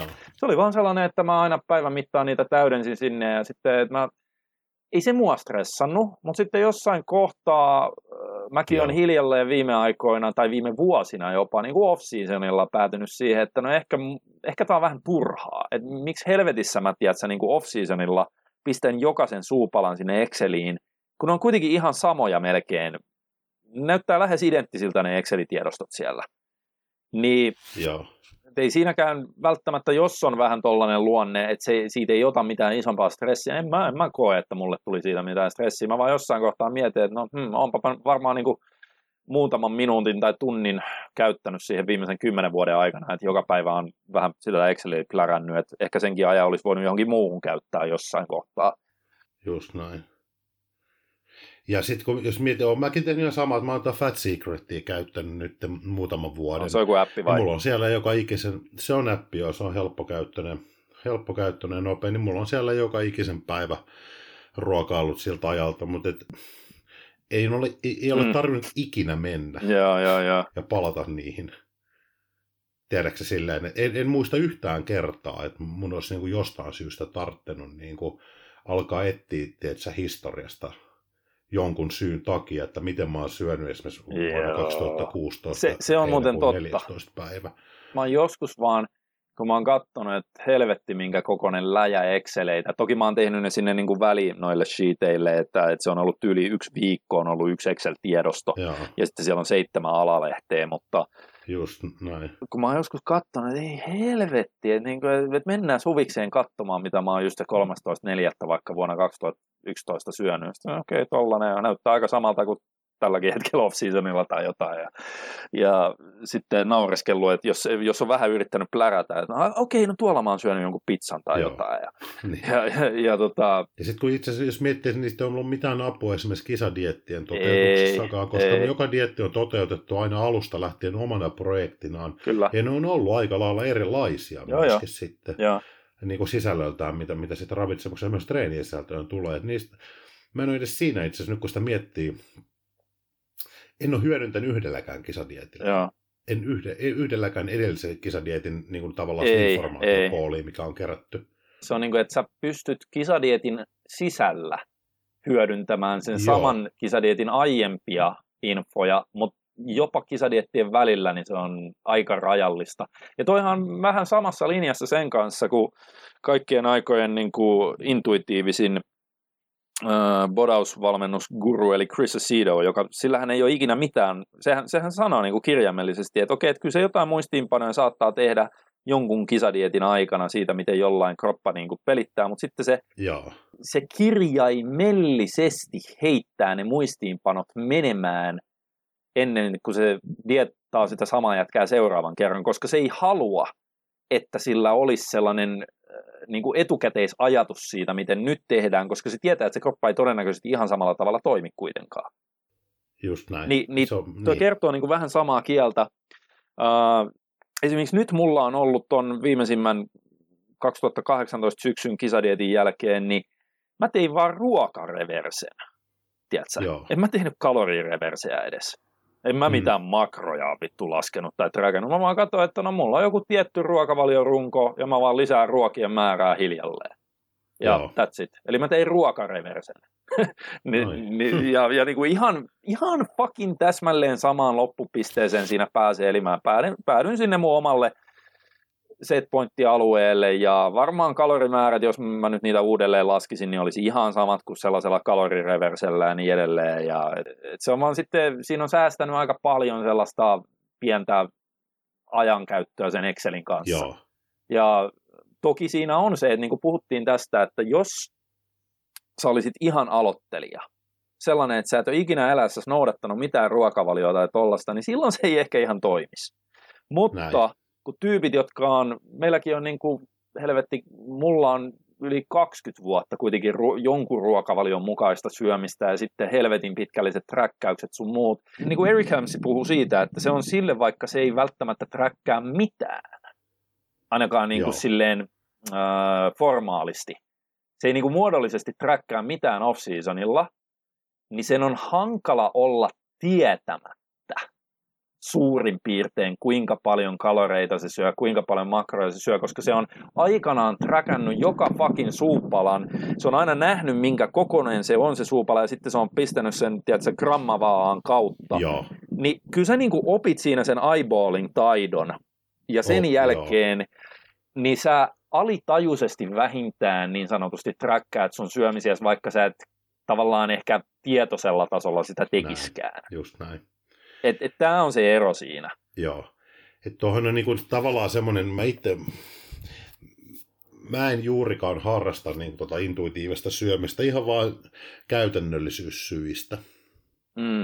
Et mun on, mä oon niinku kuulun siihen ryhmään, jolla, jolla se Exceli tai, tai Fat Secret tässä tapauksessa, niin se vaan sen kautta niin se syöminen vaan tuntuu niin hyvin käytännölliseltä. Ja sitten mä oon aika semmoinen, että Toki sitten tietysti kun tässä edelleenkin toteuttaa niin kuin cycle diettia, niin se... Niin, no siinä se on vähän... Se itsessään mm. pitää sisällään sit sen, että siellä on niitä vapauksia. Joo, joo.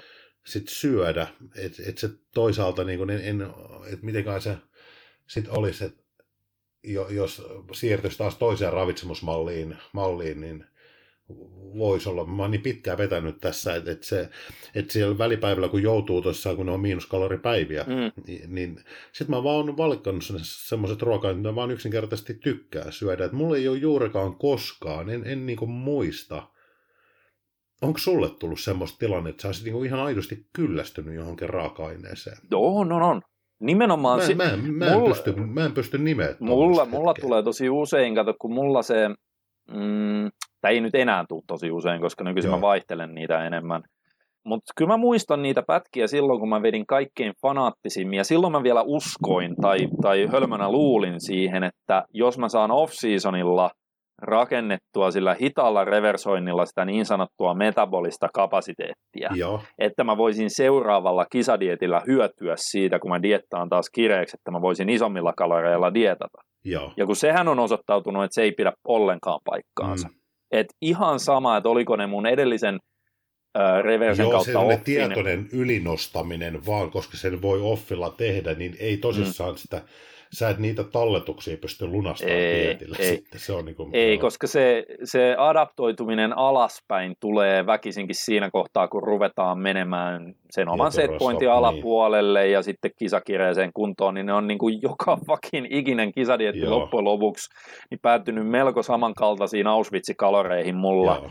Ja sitten taas off-seasonilla on enemmän pystynyt vaikuttaa siihen, että mulla oli joku off-seasoni, että mä en niin voimakkaasti puskenut sitä ihan niin kuin, että vaikka mä träkkäsin kaiken, Joo. niin mä vaan katsoin, että no mä pidän kalorit vähän alempana. Siis silleen, että mä en niin paljon niitä puske, niin mulla oli ihan sama paino, ihan samoilla aktiivisuusmäärillä, ja mä saatoin syödä reilu neljä tonnia päivässä. Joo. Versus mun muistaakseni mun paras off-seasonin sellainen, että mulla pysyi paino edelleen jossain niin 10-12 kilon päässä kisapainosta, niin se oli joku 4800 kaloria päivässä. Okay, ää, ja et paino ei enää, enää silläkään noussut. Et siinä mä sanoisin, että mä olin aika lailla optimoinut sen joo. ylöspäin adaptoitumisen, että mulla oli koko ajan hiki ja, ja niin edelleen.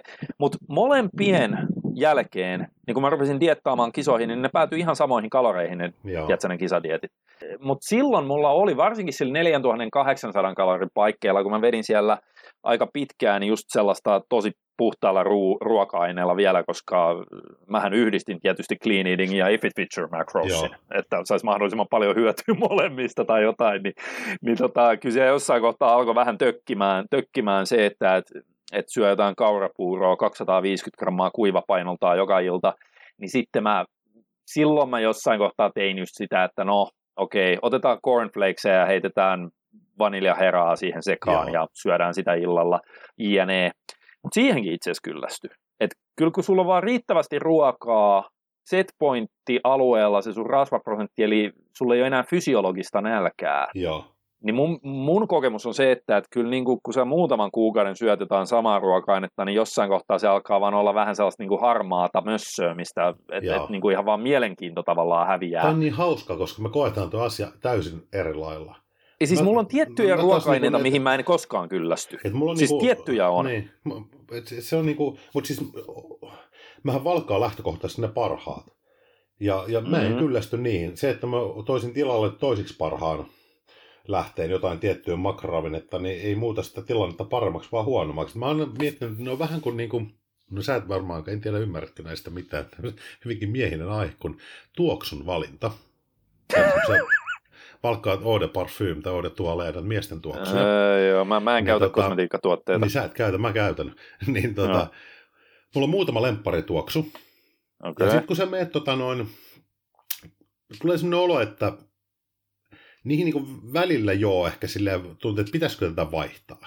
Se alkaa vähän ehkä tympää se sama tuoksu. Sitten sä menet tuoksukauppaan, siis liikkeeseen, ja siellä on vaikka mitä kivaa.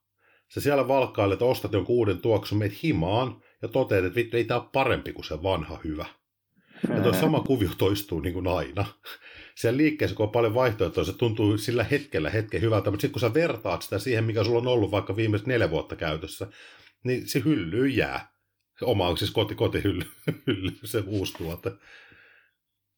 Mutta siinä on sama asia kuin tossa, että et, et niin kun, jos tuntuisi, että sä kyllästyt vaikka kaurapureidon maistos, sitten mä mm. otankin sen illa hiilan sitten vaikka patongista. Mä oon laittanut ne patongit tuohon ja syönyt, niin sen syömisen jälkeen mulle tuli sellainen, että vittu, kun olisi syönyt tuon kaurapuuron. Niin, mutta musta tuntuu, että siinä on sun tiedätkö, kun siinä on sun OCD, sä alitajuisesti mietit, että se kaurapuuro olisi ollut vähän puhtaampi lähtö. En mieti, en mä, ei, ei vaan niin kuin... Salettiin mietit, sä, sä oot aina siellä, miet... sä oot nipistelemässä niitä sun fucking WhatsApp-ihopoimuja ja miettimässä. Se, se, se, se ei oikeasti, hei, nyt, nyt mä täytyy niin rehellisesti, rehellisesti sanoa, että äh, en mä en ainakaan myönnä, että sä oot oikeassa tässä. niin, niin. Mutta tota, no, kyllä hyvin usein, siis jos nyt ihan rehellisiä ollaan, niin mulla on vaan ne tietyt rokaneet, mitkä on vain yksinkertaisesti ihan Oo, hemmetin no, no, hyviä. Kyllähän, on, on, on. Ei siis, itse asiassa mullakin se on se, että jos mulla olisi ollut pienempi määrä sitä ruokaa, Joo. sellainen, että mulla edelleen säilyisi sellainen terve nälkä niin kuin aterioiden välillä, Joo. Niin mähän söisin saatana kaurapuuroa ja maitorahkaa mustikoilla iltasin ja elämäni loppuun saakka. Koska se on Joo. vaan niin saatanan toimiva kombo mulle, että hyvältä tuntuu vatsassa ja maistuu Joo. hyvältä ja tolle. Mutta mulla ehkä se ongelma on ollut niissä varsinkin aggressiivisen, tai en nyt sano aggressiivisen, pidemmälle viedyissä reverseissä se, että, että mulla on tullut niin paljon sitä ruokaa, Joo. että se on alkanut tökkiä vaan sellaisen jonkun kuitupitoisen kaurapuuron syöminen, kun sitä ei niin, jaksa no, sitä enää alas. Joo, että se alkaa, alkaa niinku tiettyjen komponenttiosalta sitten vaikeuttaa mm, jo sitä, mm. niin kuin, että sulla tulee se kylläisyyden tunne. Mutta mä joo, joo, joo, että se tulee niin liian niin makuprofiili. Mm, että mä en niin joo, silleen joo. kyllästy kyllästy johonkin, jos mulla on hyviä, hyviä raaka-aineita, niin kuin, mit, mitkä ovat sellaisia ryhmiä, no hiilan lähteessä kaurapuuro on vaan mulle semmoinen, Oo, se on ihan sama, on onko ne kalorit kymppitonni. Esimerkiksi silloin, kun mä vedin sitä niin kuin voimakasta syklitystä, muistat varmaan joo. tämän, niin joo, joo. mä söin ihan helvetisti kaurapuuroa joka päivä vaikka Joo. mulla oli todella korkeat oli yksinkertaisesti vaan, koska se oli niin älyttömän hyvää. Ja mä itse välillä, kun sä annoit mulle aikoinaan sen, sen tota, noin kaurakäkkästen ohjeen, ah, niin joo, joo. hyviä. Protskukaurakeksi. Joo, mutta sitten mä niinku tavallaan harmitti. Käytätkö niissä muuten omenanpaloja vai rusinoita? Sekä että, molemmat on hyviä. Mutta sitten mä niinku harmitti tietyllä tavalla tehdä niitä, koska se oli niinku vähän se puuron korvike. Se on totta, joo. joo. Siis, niin, niin sitten oli silleen, että pirskatti sentään, koska sittenkin se puuro. Mutta nekin oli toki hyviä, sama, samat elementit siinä käytännössä on se kaura pääraaka-aineena, mutta, et, mutta et ne on tuommoiset tietyt, ja se toinen, mihin mä en ikinä kyllästy, että oli kalorit korkeat tai matalat, mä tykkään käyttää sieniä paljon. Okei, okay, joo. Niin mä syön niitä aina, kun ne on vaan niin älyttömän hyviä. Kaurahiuta, kaurahiuta niistä tehty puuro ja sitten sienet. Eli Vilenius vetää sieniä. Vilenius vetää sieniä. ja laittaa tajuntaa samalla. Mä en ihan herkkusienille eikä kantarelleilla suppilapahveroilla onnistu, mutta niin kuin... Joo, joo. Sä oot sienihemmo. Mä oon sieni, sienimies, joo. mutta tässä on eroja, kun sitten miettii, että jotkut on semmoisia, kun ne kyllästyy niin kuin jo viikon kahden jälkeen. Tiedäksä? Se on totta. Se on mun mielestä, silloin siis, että kahdessa viikossa ei edes niin kuin päästä sisään siihen mun mielestä. Ei, mutta sitten toisaalta tuommoiselle, jos sä pystyt niin kuin sitä intuitiivista syömistä toteuttaa, niin se on hyvä asia toteuttaa sitä, koska silloin se, mm, niin kuin, mm. sä käytät aina tätä hyvää termiä, niin kuin adherence siihen sun diettiin, joo, joo, joo, on joo, isompi joo. silloin. Sä pystyt sitoutumaan siihen paremmin silloin, kun sulle ei joka päivä ole semmoista niin kuin naama teetkö, nut, nutulla sen takia, kun tämä nyt ei maistu. Onko tätä pakko syödä just tätä, vai mm, että sä pystyt mm. niin kuin sieltä valitsemaan sitten korvaavia niin kuin makroravinten lähteitä jonkun toisen joo, tilalla ja hyvinkin vilkkaaseen tahtiin vaihdella niitä. Ihan vaan sivunoottina, sivunoottina se, että, että kun sä tykkäät edelleen vetää sitä cycle dietia, niin mulla tuli sitä täyteen jossain kohtaa varmaan yli kaksi vuotta Joo. parissa eri pätkässä, niin mä oon nyt kyllä tykännyt tosta tietyssä mielessä enemmän siitä tasaisesta ruokareversestä tai tollasesta, Joo. koska siinä cycle dietilla, miten mä sanoisin sen, siinä on miinuspuolina mulle oli se, että kun mä vedän tyhjäksi, niin vähän vedän todella tyhjäksi. Joo. Et mun on ihan turha. Toki niin kuin intrahiilarilla voimakkaalla vaikka Vitargon, tai varsinkin sitten kun saatiin se HBCD Pepto Pro-yhdistelmä käyttöön, niin se, se niin kuin vielä entistä enemmän vaikutti siihen. Sillä pystyi pelastamaan, mutta se ei ole mun mielestä ihan vastaavanlainen pumppi kuin sellainen, että sulla on koko ajan glykogeenivarastot hyvin täynnä. Joo. Se on voimakkaampi, sellainen vähän tukevampi pumppi, niin mä vaan tykkään siitä, että sen sijaan kun Cycle Dietilla, niin aina sanotaan, että kuusi päivää sillä miinuksella siellä. Joo niin ensimmäiset pari päivää sulla on hyvä pumppi, mutta sitten se alkaa eh, vaimentuu, vaimentuu, vaimentuu, loppuviikosta sä et saa enää mitään pumppia, mm. ehkä pienen, jossa litkit infrahiilariin. Ja sitten toinen oli se ongelma, että vaikka se on se ruokamättöperiodi on varsinkin ensimmäiset tunnit on hauskoja, niin mulla Joo. oli sen jälkeen niin karsee se yöhikoilu ja tiedätkö, piereskely ja kaikki tollanen, että se olotila oli aika niin kuin paska. paska joo. Niin, niin mulla on paljon tasaisempi olotila tuollaisella tasaisella, että kalorit on aika lailla, että ainoa mikä ero on, että lepopäivä versus treenipäivä. Mm, ja sitten mulla on joka ikiseen treeniin, mihin mä menen, niin mulla on sellainen todella jykevä, tukeva tunne siellä. Mä tiedän, että sieltä tulee pumppi, vaikka mä joisin pelkkää vettä sen treeni aikana. Joo. Mä oon ehkä tottunut taas niin. tuohon, ja mä en käytä mm. nykyään enää intrahiilariakaan ollenkaan. Joo, joo. Se on niin kuin, koska mä nyt haluan syödä ne kalorit. Et se on, joo, se on niin se... Mun, mun, mun, valinta tässä vaiheessa. Niin mä en enää, mä oon niin tottunut, en mä niin kuin välitä siitä, oli pumppia tai ei. niin kun se nyt ei sinänsä vaikuta se treenin tehokkuuteen hirveästi, että kyllä mä pystyn kyllä ihan yhtä tehokkaasti verran... tekemään ne tavallaan suoritteet niin. läpi siinä. Se tunne toki on erilainen siinä reenin aikana, on. että se ei ihan samanlaista niin kuin, niin kuin, sulla ei tule semmoinen samanlainen, voisiko sanoa, tyydyttyneisyyden tunne. Ei, siis se, kyllä se, se on yllättävän merkittävä, minkä mä oon huomannut, varsinkin nyt, kun ei mulla nyt ole mitään ihmeempiä kisasuunnitelmia, niin kuin, en ole miettinytkään, koska ei vaan niin kuin, ei ole sellaisessa elämäntilanteessa, että pystyisi niin. tekemään jotain muuta kuin yrittää tehdä töitä, että saisi sitä, edelleen, oliko se juustoa leivän päälle? Juustoa leivän päälle. Ju, just näin, juustoa leivän, niin. Niin sitten jos saa niin kuin oikein niin kuin vakituisesti juustoa leivän päälle, niin sitten voi miettiä, että haluaisiko tehdä jotain ylimääräistä. Niin. Tiedätkö, ei tällainen kisahomma nyt on, niin kuin, se on niin kuin viimeisimpänä mulla niin kuin ajatuksessa. Joo. Niin sen takia, kun mä menen sinne salille, niin vaikka mä pyrinkin totta kai ohjelmasuunnittelussa ja treenien toteutuksessa siihen, että vaikka ne mun kolme treeniä viikossa, niin ne olisi jollain tavalla eteenpäin vieviä. Joo. Niin se on aika iso merkitys on vaan sillä, että miten kivaa mulla on treenata siellä ja siihen taas se, että onko kova pumppi vai mm. ei, niin se on niin kuin mulla ehkä 60 prosenttia no, oikeasti. Joo, joo. Siis, koska mua ei kiinnosta se niin paljon, että millä painoilla mä nostelen. Melkein niin päin, että jos mä saan kovan pumpin pienemmillä painoilla, niin sitten mä oon helvetisti tyytyväisempi, koska silloin ei saatu niveliin niin paljon. No joo, joo. et se, tota, taas joskus nuorempana niin se oli niin päin, että, että katso vaan, että no paljon painoa nostaa, että ihan sama ollaan pumpilla, että pumppi joo. on ihan hyödytöntä. Ei, ei se hyödytöntä. Pumppihan on itsessänsä itse asiassa lihaskasvun stimuloinnin mekanismi oh, no. ilman mitään muuta. Joo. Ja se yleensä tulee sellaisella treenillä, mikä sitten myös stimuloi muita väyliä, mutta, mutta se, kyllä se on se pumppi on sellainen mulle, sellainen, että se on nykyisin tosi, tosi merkittävässä roolissa. Ihan vaan siinä, että minkä takia mä siellä salilla käyn. Se on vaan niin hieno tunne, että välillä tuntuu siltä, että on joskus salilla käynytkin. Mm. Sen, tiedätkö, sen yhden tunnin, kun sä oot siellä salilla ja sulla on vähän tiedätkö, verenpainetta Joo. lihaksissa, niin on se vaan, no vittu, että oon mä ehkä jotain joskus tehnyt. Millä lailla sä syöt tänä, tällä, tällä hetkellä sitten? Paljon sulla on energiaa saanti? Öö, mä oon laskenut sitä. Mutta siis nythän mä itse asiassa otin tuossa, mä, mä teen sen taktisesti, ei mua kiinnosta minkään niinku ulkoisen kondiksen puolesta Joo. tai tolleen, koska mun setpointtikin on melko niinku siisti kunto, se on joku 10, 11 prosenttia, 12 ehkä maks ne rasvat. Niin tota, et ei mulla sen yläpuolelle nouse rasvat, vaikka mä söisin mitä. Joo. Mutta mä otin tähän samaan yhteyteen, kun mä vedän tota mun niinku metabolista Bodarin peruskuntotreeniä, niin mä otan pienillä miinuksilla sitten, että voi ehkä vähän samalla siististä kuosia, mutta sitä ennen, niin se oli se ruokareverse sitä, että mä tein aika pitkään, niin kuin, että mä nostin perusruokien määriä. Joo. Sitten kun se alkoi se normiruokien lisääminen tuntuu vähän sellaisena, no en mä enää jaksa, niin sitten mä tein sen käytännössä näin, että mä rupesin vaan lisäämään entistä enemmän shittiä mun iltapalan päälle. Joo.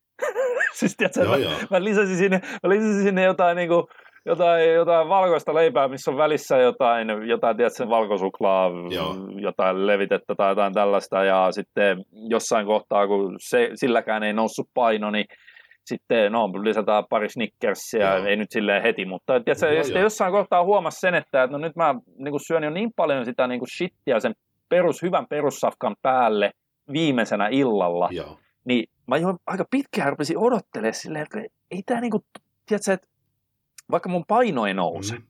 Mulla ei tule yhtään enempää rasvaa, koska kroppa vaan kuluttaa Joo. ne kalorit. Niin eihän se, että sä syöt joka päivä jotain tuollaista, tiedätkö, niin kuin sokeri, transrasvaa, ihme paskaa, niin, se niin ei se nyt ainakaan hyväksi varmastikaan ei. elimistölle ole. Ja kyllä se ehkä vähän tuli sellainen olo siinä, että no tänne voisi ehkä jossain kohtaa ihan mielelläänkin lopettaa, että olisi vähän pressimpi olo. Mä oon itse, niin, Mä oon itse taas tehnyt sillä homma, nyt kun edelleenkin tällä cycle dietilla vetelee tuossa, niin mä oon joutunut laskemaan melko dramaattistikin niiden välipäivien kaloreita. Mähän söin okay. aika korkeita välipäiväkaloreita silloin ennen viime kisadiettiä, kun veti sillä cycle dietilla. Jos miettii, että niin ne, oli, ne joo, välipäiväkalorit, joo. tai ne peruspäiväkalorit oli semmoista kolmea tonnia. Joo, ne joo. Ja todella ku... korkeat. Mm. On, on, on. Niin nyt mä oon joutunut laskemaan lähemmäs kahta tonnia. Missä mä aloin niinku huolestua mm. siitä, että onko mulla niinku aineenvaihdot jotenkin sakannut. Ennen kuin mä sitä aloin miettiä sitä, mulla on muuttunut tankkaukset ihan hirveästi. Mä mm. tankkaan tällä hetkellä reilusti enemmän, niin kuin huomaamatta. Uh, mutta eikö sulla aiemminkin ollut se kirjaimellisesti 24 tunnin Oli, tankkaus? Oli, mutta mennä heittämällä 20 000 kaloria. Okei, okay, no se, se on itse asiassa aika hyvä. Mulla meni Siis niin kuin ihan siis silleen, että, niin kuin, että, että, että, että ne ei ollut, sanotaan, että siinä tankkausmäärässä ne on varmaan noussut semmoisella, voisi sanoa keskimäärin viidellä tuhannella kalorilla. Niin mä uskon, joo, että toi on, on se, niin kuin johtanut siihen, että me joudun pitämään ne välipäivän kalorit niin kuin alempana. Joo, no, joo, joo. Ei se, Mutta... vaikka se on, mulla on itselläni siitä niin selkeää dataa ihan omakohtaisesti, joo. että siinä ei kalorimatikka ei niin kuin päde siinä Cycle Diet-mallissa. Ei, ei päde, joo. Et, et sitä ei voi laskea jollain viikkokeskiarvoilla. Ja, ei, mutta se, että jos se... sä vetelet siinä tankkauksessa niin merkittävästi enemmän, niin kyllä se näkyy mm. sen viikolla. Se paino Joo, ei se siis... näkyy, mutta se ei mene yhden suhde yhteen. Ei mene, mutta se, se tarkoittaa mm. silloin sitä, että jos mä en laskisi niitä välipäivien kaloreita alemmalle tasolle, niin mulla kestäisi niin paljon pidempään. siinä. Niin, mulla kestäisi huomattavasti pidempään, että mä pääsen siihen seuraavaan tankkaukseen. Mutta nyt mä tavallaan oon sillä tasolla ehkä, missä sen lähtökohtaisesti kuuluskin olla se alkuperäisen idean mukaan. Joo, joo. Idean mukaan, mutta niin kuin, et, joo, mutta se ehkä näistä meidän, meidän diettihöpinöistä, mutta toi on, niinku, toi on niinku mielenkiintoinen aihe toi, toi niinku intuitiivinen syöminen ja siinä varmaan Pitäisikö siitä vielä joku pieni sellainen, siis sellainen, että tästä nyt jäisi jotain muutakin käteen kuin vaan meidän niin kuin puolisekavaa mm. lätinää tunnin ajan, niin se intuitiivinen syöminen, mä, mä voin antaa joku oman lyhyen summauksen, ja sitten sä voit sen jälkeen antaa oikeasti lyhyen summauksen. Joo. Niin ensinnäkin se makrojen träkkäys ympäri vuoden, ja vielä, että jos sen tekee sellaisella tosi natsi bodarikaavalla, että sä et pelkästään träkkää kaikkia makroja, vaan sä syöt sen kaiken niin kuin clean eating Joo. Ö, perinteisellä HC bodarimeiningillä, että sä syöt offillakin parsakaalia ja mm. ra- riisiä ja kanaa kuusi kertaa päivässä, mikä on mun mielestä siis loppujen lopuksi aika tyhmää. Joo. Siinä on liian vähän vaihtelua. Niin jos se on se yksi ääripää, se ehdottomasti toimii kyllä monille. Ei nyt ehkä missään nimessä suurimmalle osalle ihmisistä, koska se vaatii jo aika sellaista robottimaista ajattelua ja sitten siinä on omat ongelmansa siinä, että ei ole riittävästi vaihtelua, ei ole riittävästi monipuolisuutta välttämättä silloin siinä ruokavaliossa. Plus, että se ei oikein salli sitten mitään sellaista todellisen elämän sosiaalisia tilanteita sun muita, että sä vaikka pari kertaa viikossa yhtäkkiä lähtisitkin, mm. tiedätkö, johonkin kavereiden kanssa pizzalle tai, tai jotain tällaista. Uh, mutta ei, se, ei siinä ole mitään väärää mun mielestä, jos sitä tykkää noudattaa tolleen, kunhan se on oikeasti, että sä tykkäät noudattaa. Kunhan sitä tykkää noudattaa, että se ei ole niin kuin itseisarvo. Niin, eikä se ole sitä, että... Se niin kuin ikään kuin HC Bodardietin ylläpito, koska on vaan niin, niin kova jätkä. Tai minun. Mulle tulee, mulle tulee mieleen niin kuin useitakin ihmisiä, jotka todellisuudessa ne kärsii siitä. Joo. Mutta ne sanoo ääneen, että ei, ei, mä, mä haluan tehdä näin, ja sitten todellisuudessa Joo. on vaan se, että, että ne pelkää niin kamalasti olevansa jotenkin niin kuin muiden silmissä vähemmän Just HC tai jotain, eli silloin se on, niin kuin, silloin se on itsensä niin kuin kiduttamista. Sitten taas se toinen ääripää, että ei niinku träkkää yhtään mitään, syö kaikkea paskaa ja tollaista. No se nyt ei ole välttämättä ylipäänsä se, että sä syöt vaan pelkkää paskaa, vaikka sä träk... Mm. Miettis, mikä, olisiko hauska? Träkkäisit kaiken, mutta söisit pelkkää paskaa. pelkkää paskaa. Mieti, se olisi aika kova, kun sä julkaisisit no. joka päivä joku vuoden ajan silleen, että jossain se olisi joku, joku, joku tällainen makroäppi. Ja silleen, Jumalauta, no, pitäisikö no... meidän kehittää tuommoinen? Sellaisessa varmaan miljoona tili tehty. Mieti crap food. Ja siitä joku... crap food. Joo, joo. crap food calculator. Se, joo, joo, joo, joo. Oh.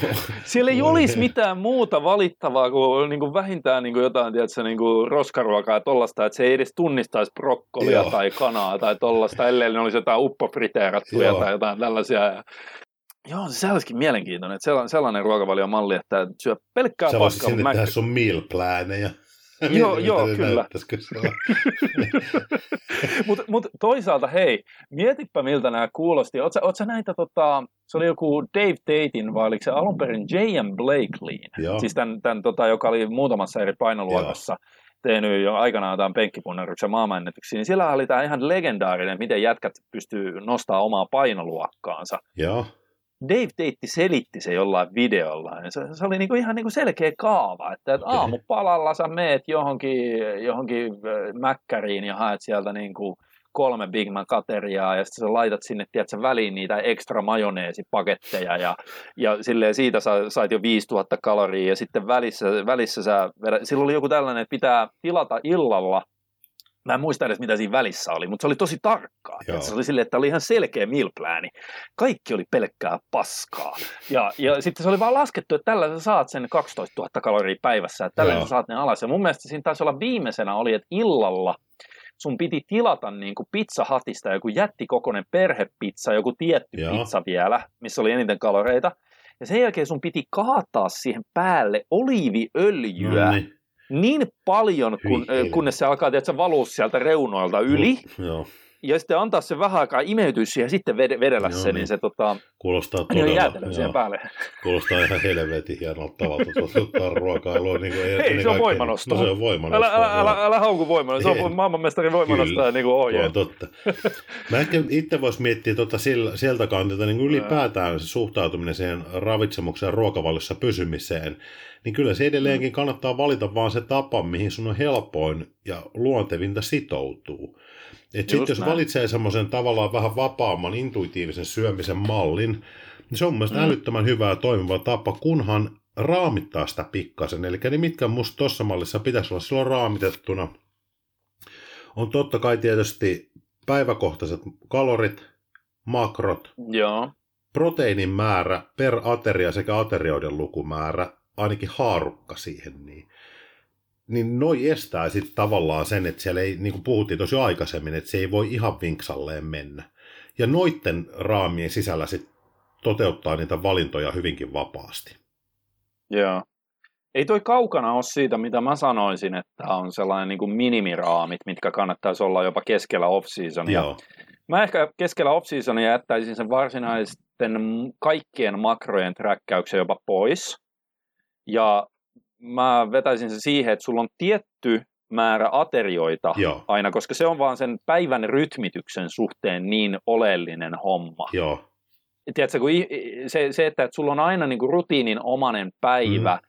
niin siitähän on ihan niin kuin näyttöä, että jos sä tietyn aikaa syöt vaikka aina tiettyyn kellon aikaan, niin seuraavana päivänä sun kroppa rupeaa jossain määrin tuottaa jotain, tiedätkö, ruoansulatusentsyymejä ja sun Joo. muita niin kuin siihen odotettuun ruoka-aikaan. Joo. Eli se on indikaattori siitä, että että se tota, sellainen tietty säännöllisyys, sääntillisyys siinä päivärytmissä jopa ruokailujen suhteen niin on aika, se on, se on, se on ihmiskeholle luonnollinen mm. asia. Ja, ja tota, et sen takia mä laittaisin sinne sen, että, että ensinnäkin sä tiedät, kuinka monta ateriaa päivässä syöt.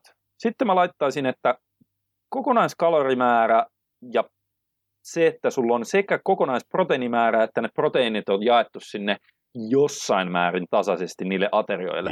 Mutta mä en välttämättä off-seasonilla sitten niin kuin väkipakolla träkkäisi niitä hiilareita ja niin, totta, rasvoja joo, sieltä. Joo. Et, et se olisi niin kuin siinä, mutta sitten et, et se, on se, se on sellainen semistrukturoitu malli, koska sitten varsinkin off-seasonilla, niin kyllä sä päädyt suurimmaksi osaksi. Ehkä sellaisen säännön voisi tehdä, että, että 80 pinnaa ajasta kannattaisi kuitenkin syödä melko puhdasta niin kuin bodyruokaa.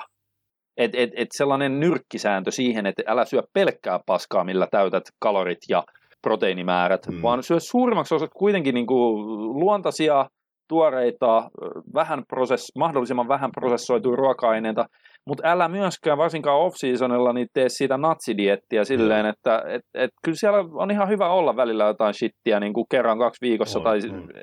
Mä en tiedä, oliko se kauhean hyvä se mun malli, että mä rupesin lisäämään joka illalle pikkasen shittiä, koska niin. se Tekikö se mieli lisätä sinne? Vai oliko se enemmänkin No kun se, se, että... meni, se, se meni niin päin, mä en enää jaksanut lisätä niitä normiruokia. Niin. Tiedätkö? Niin. Mä en saanut enää kaloreita, mä en saanut painoa nousemaan, niin sitten mä ajattelin, no kyllä mä nyt varmaan joku suklaapatukan jaksan joo, syödä. Joo. Siis silleen, niin sillä mä sain lisää kaloreita ainakin. Mm.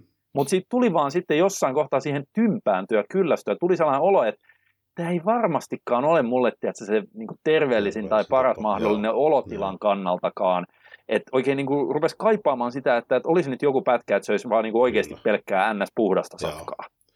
Joo. No mutta anyway, tollainen. No on aika varmaan semmoiset hyvät nyrkkisäännöt ja niin kuin ton, ton IEn toteuttamiseen, koska se on niin kuin mielenkiintoinen mm-hmm. ja hyvä tapa toteuttaa sitä ravitsemusta, kunhan se ei, sitä ei toteuta sen takia, että pystyisi aina hetken elää kuin pellossa. Joo, vuorokausitasolla, joo. että se on niin kuin, se on, se on, se on niin semmoista normaali, tavallaan jos miettii laji, laji-ihmisenä ja lajiharrastajia, niin kuitenkin tässä lajissa se ravitsemuksen on ihan äärettömän iso merkitys, mutta tavallaan tuo on semmoinen, niin kuin se elät lajin sisällä niiden normien mukaan tietyllä tavalla, mutta silti syöt ikään kuin normaali ihminen. Noihan normaali ihminen syö. intuitiivisesti? No, nor- normaali ihminen ei itse asiassa saa räkkää yhtään mitään. Ne saattaa tietää... Ei, mutta sitä mä tarkoitin, niin... syö intuitiivisesti. Siis ei träkkää mitään, vaan harrastaa niin, no, joo, joo, joo, niin ne, ne... Eli kyllä, syö kyllä. silloin, mitä tuntuu milloinkin maistuvan niin siihen aikaan, kun tavallaan nälkä on. Mutta itse asiassa, tostahan tulikin sivunaattina sellainen, että mun käsittääkseni se, tota, se yksi ainoa niin kuin, träkkäys, mikä pitäisi periaatteessa mielellään olla myös taviksilla, Joo. niin on se aterioiden ajankohta kautta määrä. Siis se, että et, et, et siinä kohtaa, kun se on varsinkin Jenkeissä ihan yhteiskunnallisena ilmiönä hälventynyt se, se tyypillinen, että enää perheet ei esimerkiksi syötti, että sä mm. illallista istuen yhdessä siihen pöytään, mm. vaan kaikki syö vähän koko ajan välipaloja. Niin. Et, et syödään vähän milloin sattuu, kun on vähän nälkää tolleen noin. Niin siitä on, Skodeibeli kirjoitti siitä paljon, niin, ja mä oon muualtakin joo. lukenut siitä samasta, että se on niin kuin viimeisen parinkymmenen, kolmenkymmenen vuoden aikana, niin se on oikeasti vaikuttanut aika negatiivisella tavalla siihen, ihan jo näkyy niin kuin ylipainotilastoissa, että tota, silloin kun perinteisessä sellaisessa jenkkiperheruokailumallissa, se oli se, että aamulla kaikki vähän niin kuin söi aamupalaa, Joo. se oli jotain muroja ja tollasta, ja sitten ne meni kouluun tai töihin, siellä syötiin yhden kerran, ja sitten kun ne tuli illalla harrastuksista tai jostain tällaisista Joo. pitkästä duunipäivästä himaa, niin sitten syötiin illallinen. Mm. Se oli kolme selkeää ateriaa päivässä, niin oli paljon vähemmän itse asiassa ylipaino-ongelmia silloin joskus 50-60-luvulla. Mutta sehän niin. ei liity suoraan sen aterian määrään, vaan tämä on nyt se, että se korrelaatio, kausaliteetti menee, eli siinä vaan syödään vähemmän tuolla tyylillä yksinkertaisesti. Että se snäkkääminen... Siis se, se liittyy, se liittyy siihen, että kun jengi on ruvennut snäkkäämään. Niin ne syö enemmän niin vuorokaudessa. Ne, ne, ne syö vittu kymmenen kertaa päivässä. Niin, niin. Ja sitten kun sä syöt kymmenen kertaa päivässä, niin sä koko ajan vähän ylläpidät, siis se, se, se sulle ei ikinä tuu sitä tervettä periodia, jolloin sulla vatsassa ei ole ruokaa mm. ja sä oot jo sulattanut kaiken ja Siis tuossahan kaiken näköisiä huonoja puolia, mitä tuollaisesta koko ajan niin kuin, on, on, viime kädessä ne on just, mm. ne, ne niin kuin tavallaan realisoituu sille, että se ruokamäärä siihen, on että isompi, koska se on niin kuin, että, joo, joo, joo. että jos, jos sä kulutat kolme tonnia ja syöt kolme tonnia, niin se kehon kosmos pysyy samanlaisena. Riippumatta no, siitä, lailla, syötkö joo. sä käytännössä, jos miettii normaali-ihmisiä nyt, että syötkö sä kaksi mm. kertaa päivässä vai kuusi kertaa päivässä vai kerran päivässä. Ei sillä käytännössä ole mitään merkitystä, mutta tuo jatkuva snäkkääminen on tehnyt sen, että ne ihmiset yksinkertaisesti vaan syö enemmän sen vuorokauden aikana. Se on huono juttu. Ja puhutaan niin perus norm, normaaleista ihmistä. Tota kautta se ongelma on sitten niin kuin lävähtänyt käsiin. Että se ei ole kyse sinänsä ruokailukertojen määrästä, vaan se määrä, määrä, kertojen määrä Paitsi, lisääntyminen että se on tavallaan on. Ruoka... Niin, ei, ei, ei, jos ihminen... Ei, mutta jo, kato, kun tämä on taas tämä on, tämä on syy-seurauslogiikka. Jos asia A johtaa asiaan B, ja asia B johtaa asiaan C, niin silloin asia A johtaa asiaan C. Niin, mutta jos ne ihmiset söisivät sen saman 3000 kaloria, niin sen yhdellä niin, tai mutta kato, kun ne ei mieti kaloreita. Ei, mutta mä sanon, ei, vaan mä mietin nyt näiden niin kuin, ruokailukertojen taakse, ja mä mietin ne kalorit nyt, niin viime kädessä syy on siitä, että se useammat ruokailukerrat on johtanut, johtanut vaan suurempaan energian saantiin per päivä. Et jos ne, se on ihan mm. sama montako kertaa, niin söis per päivä, jos kalorit pysyy samana. Joo, joo, joo. Ei tässä ole mitään epäselvyyttä. Me molemmat puhutaan mm. ihan samasta niin kuin todelli, todellisuudesta niin. niin sanotusti. Eli ihmiset syö nykyisin enemmän kaloreita kuin vaikka 30 vuotta sitten, mutta mikä yhteiskunnallinen muutos on esimerkiksi osaltaan johtanut siihen on se, että enää ei ole selkeitä ruoki, äh, ruokailuaikoja perheellä, siis tämä on toki Pohjois-Amerikassa. Mut voisi ei, kun se on ihan globaali olla... ilmiö, siis näkkäminen niin, on niin, lisääntynyt. Niin, ainakin joka... länsimaissa. Joo, siis joo, länsimaissa joo. on lisääntynyt joka puolella ja, ja valtavasti. Joo. Ni, niin mietipä sitä, ei ne ihmiset laskenut ei perusjenkki tai perussuomalainen laskenut kaloreitansa 60-luvullakaan. Mm. Se oli vaan se, että ne söi tiettyinä aikoina tietyn määrän kertoja päivässä, jolloin ne söi loppujen lopuksi vähemmän, mm. eikä lihonut niin paljon. Nykyisin ihmiset syö koko ajan vähän snackeja tollasta, jolloin ne syö enemmän kaloreita päivässä, niin sen takia tavallaan sellaiselle ihmiselle normi kaduntallaajalle, joka ei ikinä tule laskemaan kaloreita, niin se yksi asia, minkä se voisi tehdä, korjatakseen sitä omaa kalo, niin kuin liiallista kalorinsaantia on se, että se söiskin vaan vaikka kolme kertaa päivässä. Niin, eli tavallaan se jättää ruokamäärä, niin siellä oli vain ruokamäärää syömättä siitä normaalista Tot, joo. No, no siis se on se seuraus siitä, että se syö vaan kolme kertaa päivä. Niin, niin, niin, mutta, siis ei se, jos se tarkoitan, että... saman, että niin joo, me puhutaan koko ajan samasta asiasta, mutta me, ai, me, me kierrellään sitä, sitä samaa asiaa. Niin, niin, niin, jos se niin. tavallaan sitä, jos tekisi sen ratkaisu, että okei, mä syön kolme kertaa, että mä, aikaisemmin mulla on nämä välivallat, mä yhdistän nämä nyt yhdeksi ja nämä neljä ei, yhdeksi. Ei, mutta kun ei ne tee sitä niin, ei, ei ne mieti sitä En tiedä, mitenköhän ne no tekisi tänä päivänä, kun niin, ne haluaa kuitenkin syödä ne, se sun niin, ja, ja tota, no, Oreo-keksit jossain, jossain kohtaa. Et, ja sitten varmasti yhtenä on tuohon lihoamiseen johtanut se, että kyllähän ruoka on tänä päivänä paljon kaloritiheämpää kuin aikaisemmin. Se on kyllä joo, siinä, se on toinen osa. Syy. Toi perushöttö, mitä normaali, normaali ihmiset, nyt mä puhun, mitä, ne, mitä syövät, kyllä, eli, kyllä. eli syödään paljon eineksiä.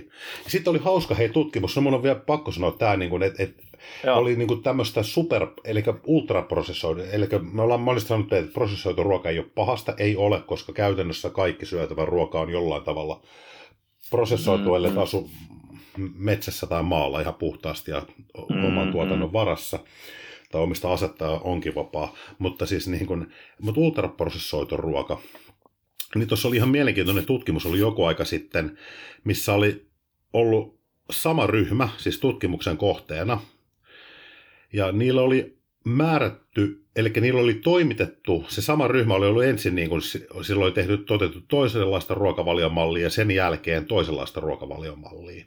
Joo. Ja, ja se ensimmäinen, ensimmäisessä vaiheessa sille ryhmälle oltiin tehty valmiiksi ateriat täysin niin kuin puhtaasta raaka-aineesta, eli siellä oli, oli, oli joku puhdas lihatuote ja joku puhdas hiilihydraatin lähde, niin kuin, niin kuin, tai, eli proteiinin lähteenä puhtaan ja hiilihydraatin lähteenä puhtaan ja vihanneksia, kasviksia ja näin poispäin. Ja ne äh, kalorimäärät per ateria oli samanlaisia, mm. ja ne sai syödä kolme kertaa päivässä. Ja, ja niille toimitettiin ne ruuat. Mutta se, että paljonko ne söi per ateria, sitä ei ollut, ne sai itse päättää se. Ää, joo, joo. Ja sitten se ryhmä otettiin seuraavassa vaiheessa sama ryhmä, siis samat ihmiset. Ja, ja ihan sama logiikka.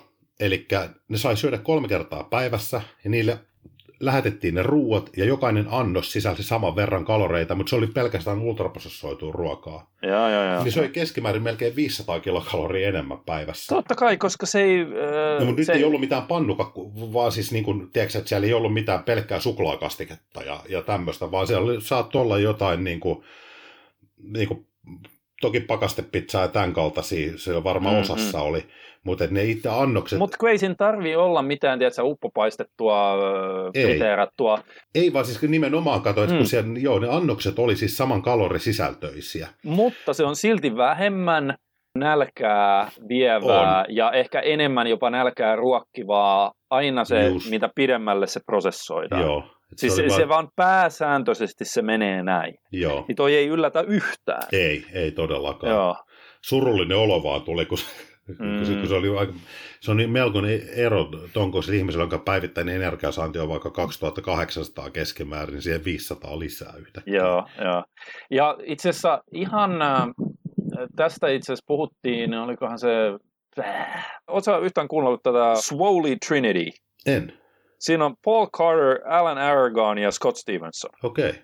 Se on ihan hauska, koska... Mielenkiintoinen kokoonpano. Se on hyvin mielenkiintoinen, koska siinä on kaksi tuollaista kunnon, niin kuin, kunnon tiede kautta, no Scott Stevenson on myös käytännön nörtti, mutta no. silleen, että siellä on niin kuin Alan Aragon tiedemiehenä ja sitten on Scott Stevenson bodauksen vi- viisaampana miehenä ja Joo. sitten on Paul Carter, joka on vaan, se on käytännön kannalta erittäin fiksu ukko, mm. mutta se hyvin niin kuin moderoi sitä keskustelua silleen, että se pysyy viihteellisenä. Kyllä. Niin se, tota, se, ne on ihan hauskoja ne jaksot, mutta se, tota, ne jossain kohtaa nekin otti sen esille, että äh, olikohan Jose Antonion, se, siis mun mielestä se on tämä sama jätkä, joka on tehnyt ne linnun siipikokeet sun muut. Joo.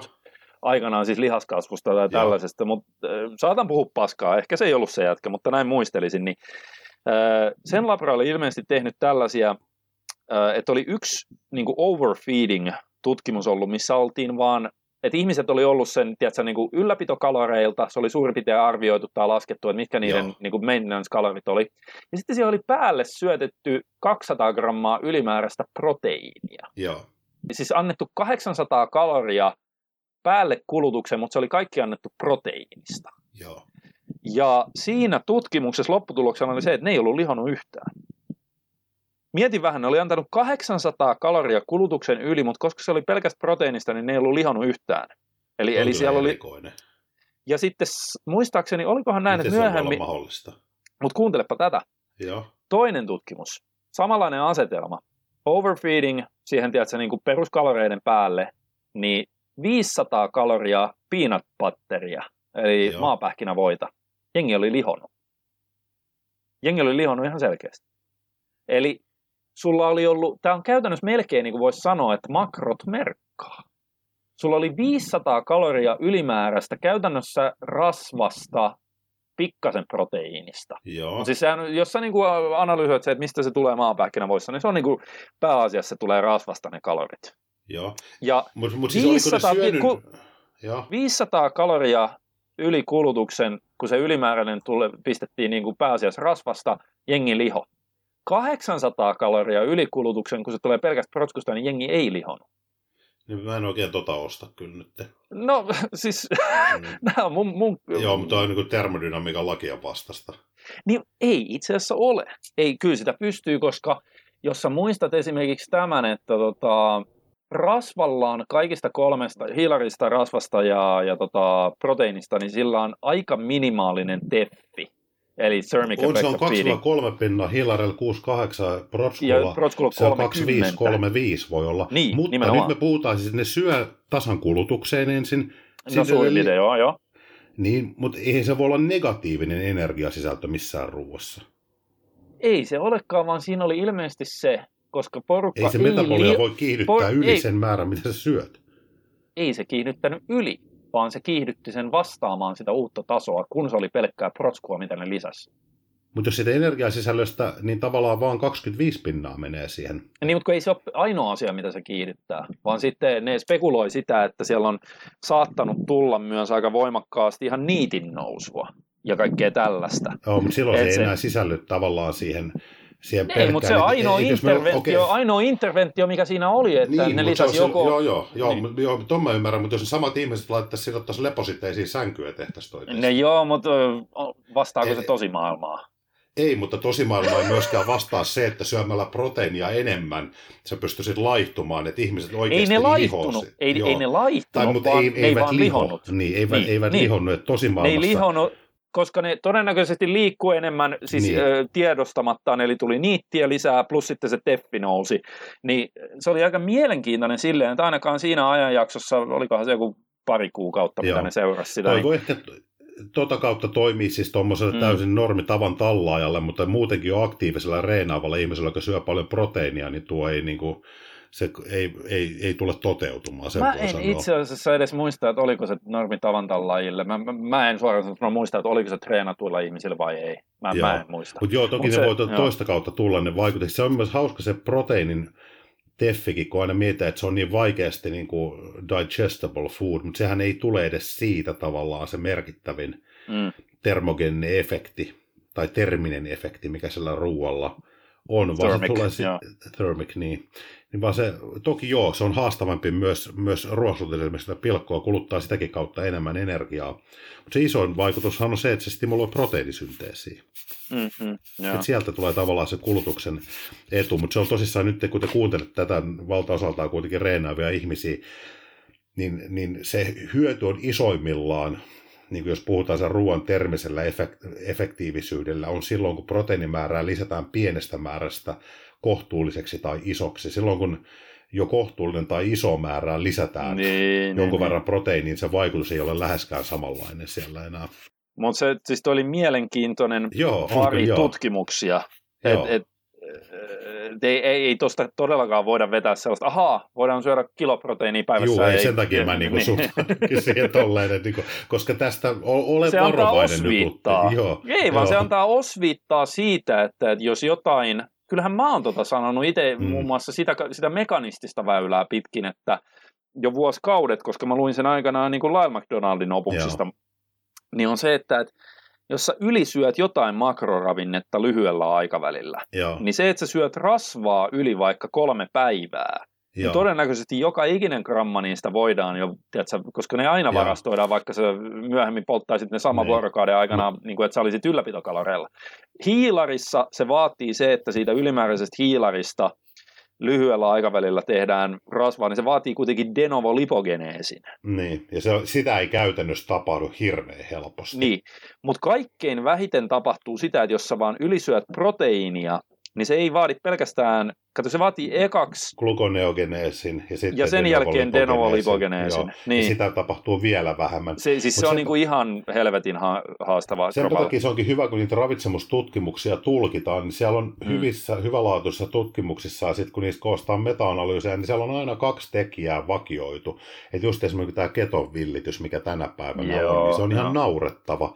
Ja sitten ihmiset perustelee väärin, monet ei edes ymmärrä. Me voidaan joskus tähänkin mennä sitten enemmän syvemmälle, että mi- miten oikeata ketodiettiä toteutetaan. Mutta mut, niin mut, mut, kaikissa hyvissä tutkimuksissa, mikä liittyy ravitsemukseen, niin siellä on ne kaksi asiaa vakioitu. Ne on kalorit ja proteiinin määrä. Ja sitten kun mm, ne se on minimissään, joo. Niin, minimissään, minimissään joo. niin, niin si, si, siinäpä sitten alkaakin se liikkumavara tavallaan niiden diettien ylivertaisuuksista niin karisemaan. Joo.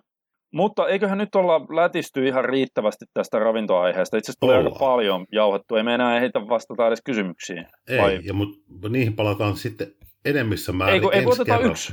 Otetaan, ote, okei, okay, tehdään näin. Ja sitten hei, me tehdään ensi podcasti, tulee olemaan sitten Q&A-podcasti. Mutta hei, meillä on niin paljon näitä vanhoja, että et, et ihan turhaan pistätte vielä, vielä Ei lisää. turhaan laita, kyllä me ne otetaan sieltä joka tapauksessa, älä ne viitti manata. Mutta meillä on aika paljon tuossa noin niin hyviä kyssäreitä taustalla vielä, niin, mihin ei ole vastattu, niin ne tullaan ensi kerran purkamaan läpi. Valitko sinä, minä vai vedetäänkö arvalla?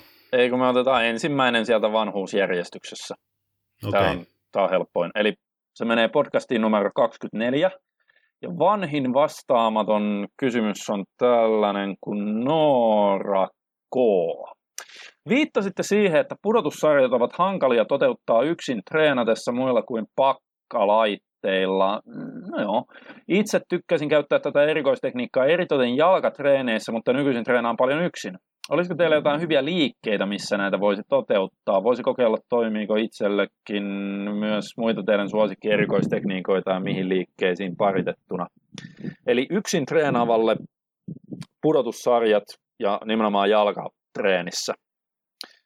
Öö, no totta kai se, se on aina silleen, että jos sulla on pakallinen laite, niin sun ei tarvi mitään muuta kuin se yksi pikku pinni sieltä siirtää. Sä pystyt sen hyvin tekemään yksin. Joo. Sä et tarvi avustajaa siihen. Kyllähän sä pystyt yksin tekemään pudotussarjoja myös ihan jopa levytanko liikkeessä, mutta se vaatii aika paljon aikaa, että sä, tiedät, sä rääkität sen tangon. Mm-hmm.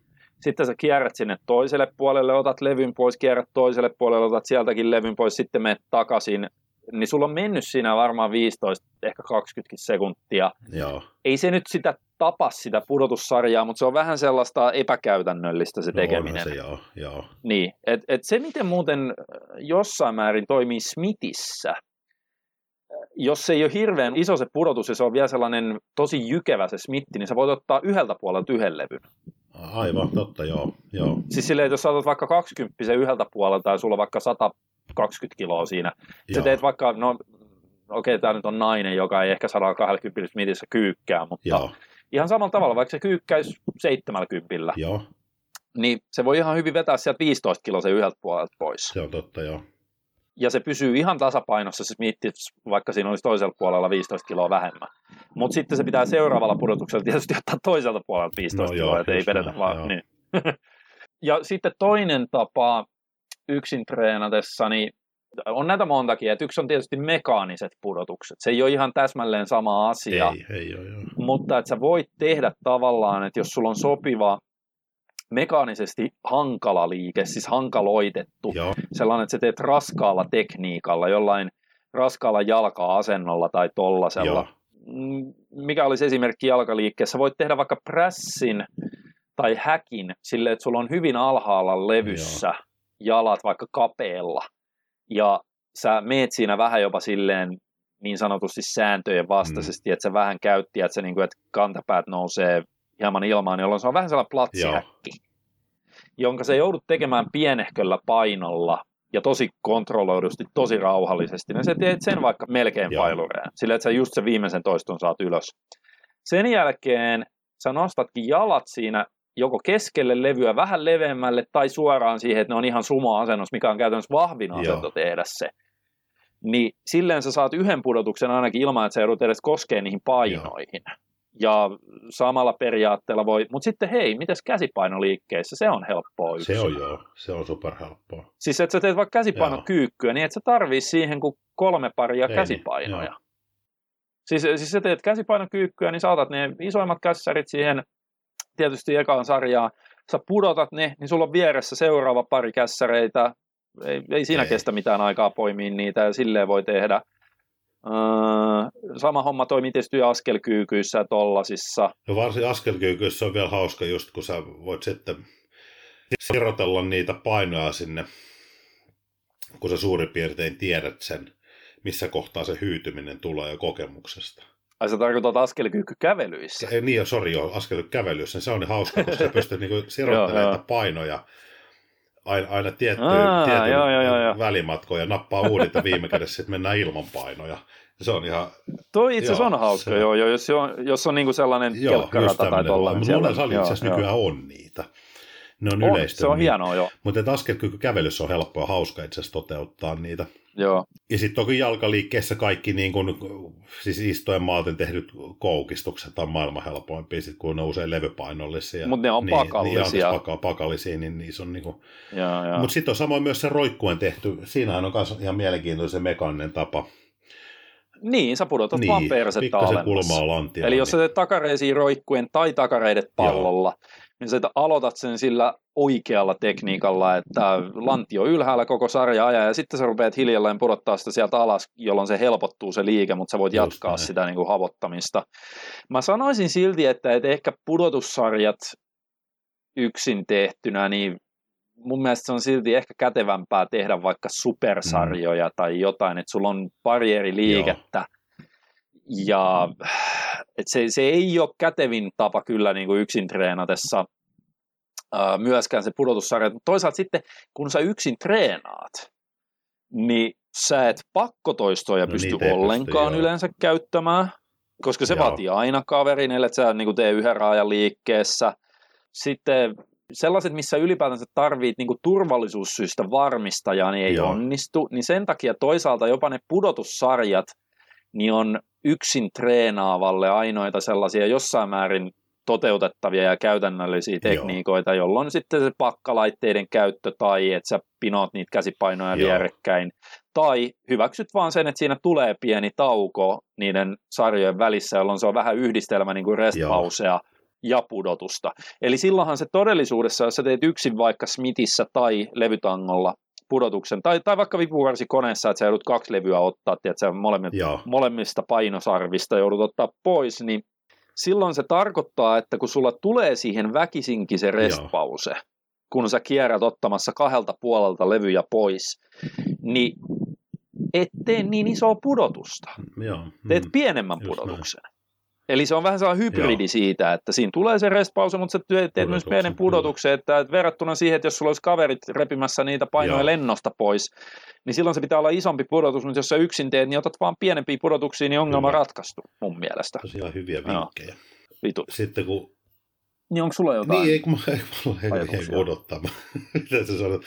Kun, kun puhuu, puhuu suosikki erikoistekniikoista, niin mä en oikein voi suhtautua niihin suos... Tai onhan siellä suosikkeja totta kai, mitä, mitä on vaan kiva tehdä, mutta niin, yleensä, niin, niin. kun ne on aina siis ne erikoistekniikat, ne on niin kuin, ne on niin kuin työkaluja siellä työkalupakissa. Niin, että vaikka, vaikka, joo, vaikka joo. Niin kuin, kuin, ei se ole, se, tästä puhuttiin silloin edellisen kerran, kun ei ole todellakaan itsestäänselvää ihmisille. Että eri erikoistekniikoita kannattaa käyttää sitä harjoittelussa eri kohdassa eri tarkoitukseen. Että vaikka sitä porakonetta olisi kuin kiva surutella, mm. mutta niin kuin ei sitä voi loputtomiin ja joka, joka kohdassa käyttää siis se optimaalisin työkalu, niin niihinkin kannattaa niin kuin suhtautua samalla lailla, että vaikka jos miettii, mitä, eri, mitä erikoistekniikkaa itse niin kuin tykkää tehdä paljon, niin mä, mm-hmm. mulla on ehkä kaksi, mä tykkään restpausen käytöstä paljon. Sitten on ne, kun yksi reena varsinkin, niin se, se eccentric quasi-isometric toisto sinne on, on Ei, ihan älyttömän on hyvä. Hieno, se on, se on niin, on. jotenkin tuntuu, kun se, tämä on niin positiivisesti, kun se menee niin viiltävän syvälle se toisto aina. Se viimeinen, kun sä joo, lasket joo, se sitä. repii joo. oikein sieltä sisältä. Ja sitten se, se menee niin kuin oikeaan tavallaan kohtaan, että sä päädyt mitä pidemmälle Joo. se menee se erikoistekniikka, niin sen voimakkaampaan kuormitettuun Kyllä. venytykseen sä joudut. Ja se on nimenomaan siellä sarjan Joo. lopussa se kuormitettu venytys on, on aika omiaan. Kun se lihas on Joo. ihan täynnä verta ja sitten sä saat vielä siinä, kun sä lopussa pidät sitä vaan staattisena vähän aikaa. Et siinä niin kuin äärimmäisessä Joo. venytyksessä ennen kuin siitä tulee Joo. vaarallista, että se menee yli, niin eh, siinähän on kaiken näköisiä omia mekanismeja, että se, se tavallaan se staattinen siellä eh, kuormitetussa venytyksessä, niin se stimuloi jotain niin kuin satelliittisolujen luovutusta tai tähän IGF-tasojen kasvua ja mitä lienee kaikkea hienoa. En mä nyt tiedä, onko sillä sen isompaa käytännön merkitystä, mutta no, ainakin, ainakin paperilla sillä, siinä on joo. Ihan... Ja sitten ne Pakulskin nox nöksit on myös hyviä. Ah, siis toi, äh, tarkoitatko sitä, sitä mikä se oli nimeltään? Eikö se, se Nex Nexi? Ei kato, kun silloin niin. NOS, NOS oli se ensimmäinen, se on vaan, eihän se, NOSihan ei ole mikään, mikä se oli, se oli joku neural Joo. over joku, mutta se tota, sehän ei ollut mitään muuta kuin neljä pudotusta, mutta se, mihin sä varmaan viittaat, on Seppi. Oli se Seppi? Eh, joo. Se on Seppi, kato, se tuli MI40X, eli se on se... Niin se on olikin, se, joo, se, eli se, että sä teet noin 10-15 toistoa, sen jälkeen 45 sekuntia venytystä, tiputat, Joo. painotiputus, teet uudestaan X määrän toistaa, mitä siinä vaiheessa enää tulee, ei varmaankaan enää siinä vaiheessa tuu sitä targetti. Se taisi alun perin itse olla 18 joo. Ja sitten taas 45 joo. sekuntia venytyksessä, droppi ja jatkaa joo. se kolmannen setin vielä siihen niin ja venytys. Joo, se on joo. Niin kuin... Ja toihan on silleen hassu, kun toi on intra-set se on, stretching. Joo. Eli se on se on Cell Expansion Protocol ja se on nyt vähän kyseenalaista, koska sen tutkimuksen oli Tampan yliopistolle siitä kyseisestä protokollasta tehnyt Jacob ah, Wilson, joo. joka on sitten, sehän on diskreditoitu, koska se oli, sehän oli niin väärentänyt joo. tutkimustuloksia joissain tutkimuksissa, kun sillä oli kaupalliset insenti- insentiivit tehdä niin. Niin, se, tota, niin sen takia kaikki jälkikäteen, mitä Jacob Wilson on joskus tehnyt, mm, vaikka ne olisi oikeasti niin. varmaan suurin osa sen tutkimuksesta ollut Joo. hyviä tutkimuksia, niin nyt ne on kaikki vähän silleen, no tähän ei voi luottaa, koska sen Just on tehnyt no. Jacob Wilson. Niin mun mielestä se oli se, se Pakulskin, se MI40 Extreme ja nimenomaan se SEPPI-protokolla, se Intrasset Stretching, niin sillähän saatiin siinä tutkimussettingissä, siinä saatiin tota, aika aika niin kuin vakuuttavaa, vakuuttavasti parempia tuloksia niin, siis niin kuin lihaskasvussa Joo. Mun muistaakseni oli vielä mitannut jotain muita juttuja siellä, mutta siis joka tapauksessa se oli niin kuin ihan jo lihaskasvun kannalta niin merkittävästi parempi kuin se, että, että oliko ne tehnyt ihan vain suoria sarjoja vastaavat volyymin verran, vai miten se meni? Taisi, joo. Meikä ihan mä, mä en muista, mihin ne vertas sitä. Se, mihinköhän se oli muuten? Me voidaan kaivaa se, kaivaa se jostain, mutta et, Siis mulla on ihan Joo. siitä sellainen kaksivuinen presentaatio Joo. PDF, että se, siis, tota, siis se oli hauska aikanaan, mutta... Kun se on Pakulskilla on mielenkiintoisia paljon, mutta ei mennä niihin nyt sen enempää. Me vastattiin tähän kysymykseen ei, ei. 12 minuuttia. niin tämän takia me jätetään loput... Ei, no, se on lyhyt vastaus, ainakin näin, silloin kun mä puhun. Tämän, tämän takia me jätetään nämä loput kysärit seuraavaan jaksoon. Ja tota, noin, joo, joo, joo. ei muuta hei, kun Saatiin, joo, älkää kuunnella tuota Uti Horinoita, laittakaa lisää kyssäreitä tulee. Kyllä me niitä otetaan käsittelyyn. Et se ei todellakaan ole kieltäytymässä vastaavaa, mutta tuolla on hyviä kyssäreitä, mä äsken katoin tulossa seuraavaa settiä varten. Joo, ja koska siellä on niin paljon niitä, niin saattaa mennä joo. hetki tai tovi ennen Tätä kuin niihin uudempiin kyssäreihin päästään. Joo, yksi per yksi jakso. Per jakso. Jesus. Hei, laitetaan tämä podcasti pakettiin nyt. Nyt ollaan jauhuttu syömisestä syömisestä Joo. sekä Excelin syömisestä että intuitiivisesta syömisestä ihan riittävästi, joten mä lähden nyt itse syömään. Ja syön intuitiivisesti Joo. tänään. Tota, Mä syön ihan Excelin kautta. Sä syöt Excelin kautta sun, sun, sun nutellas. Tota, Ei ole nutellaa, nyt on, nyt on muistatko pieni, pieni no, välikiristely. Muista, kunhan kiusasi. Hei, näkemiin ja kuulemiin ja ensi kertaan.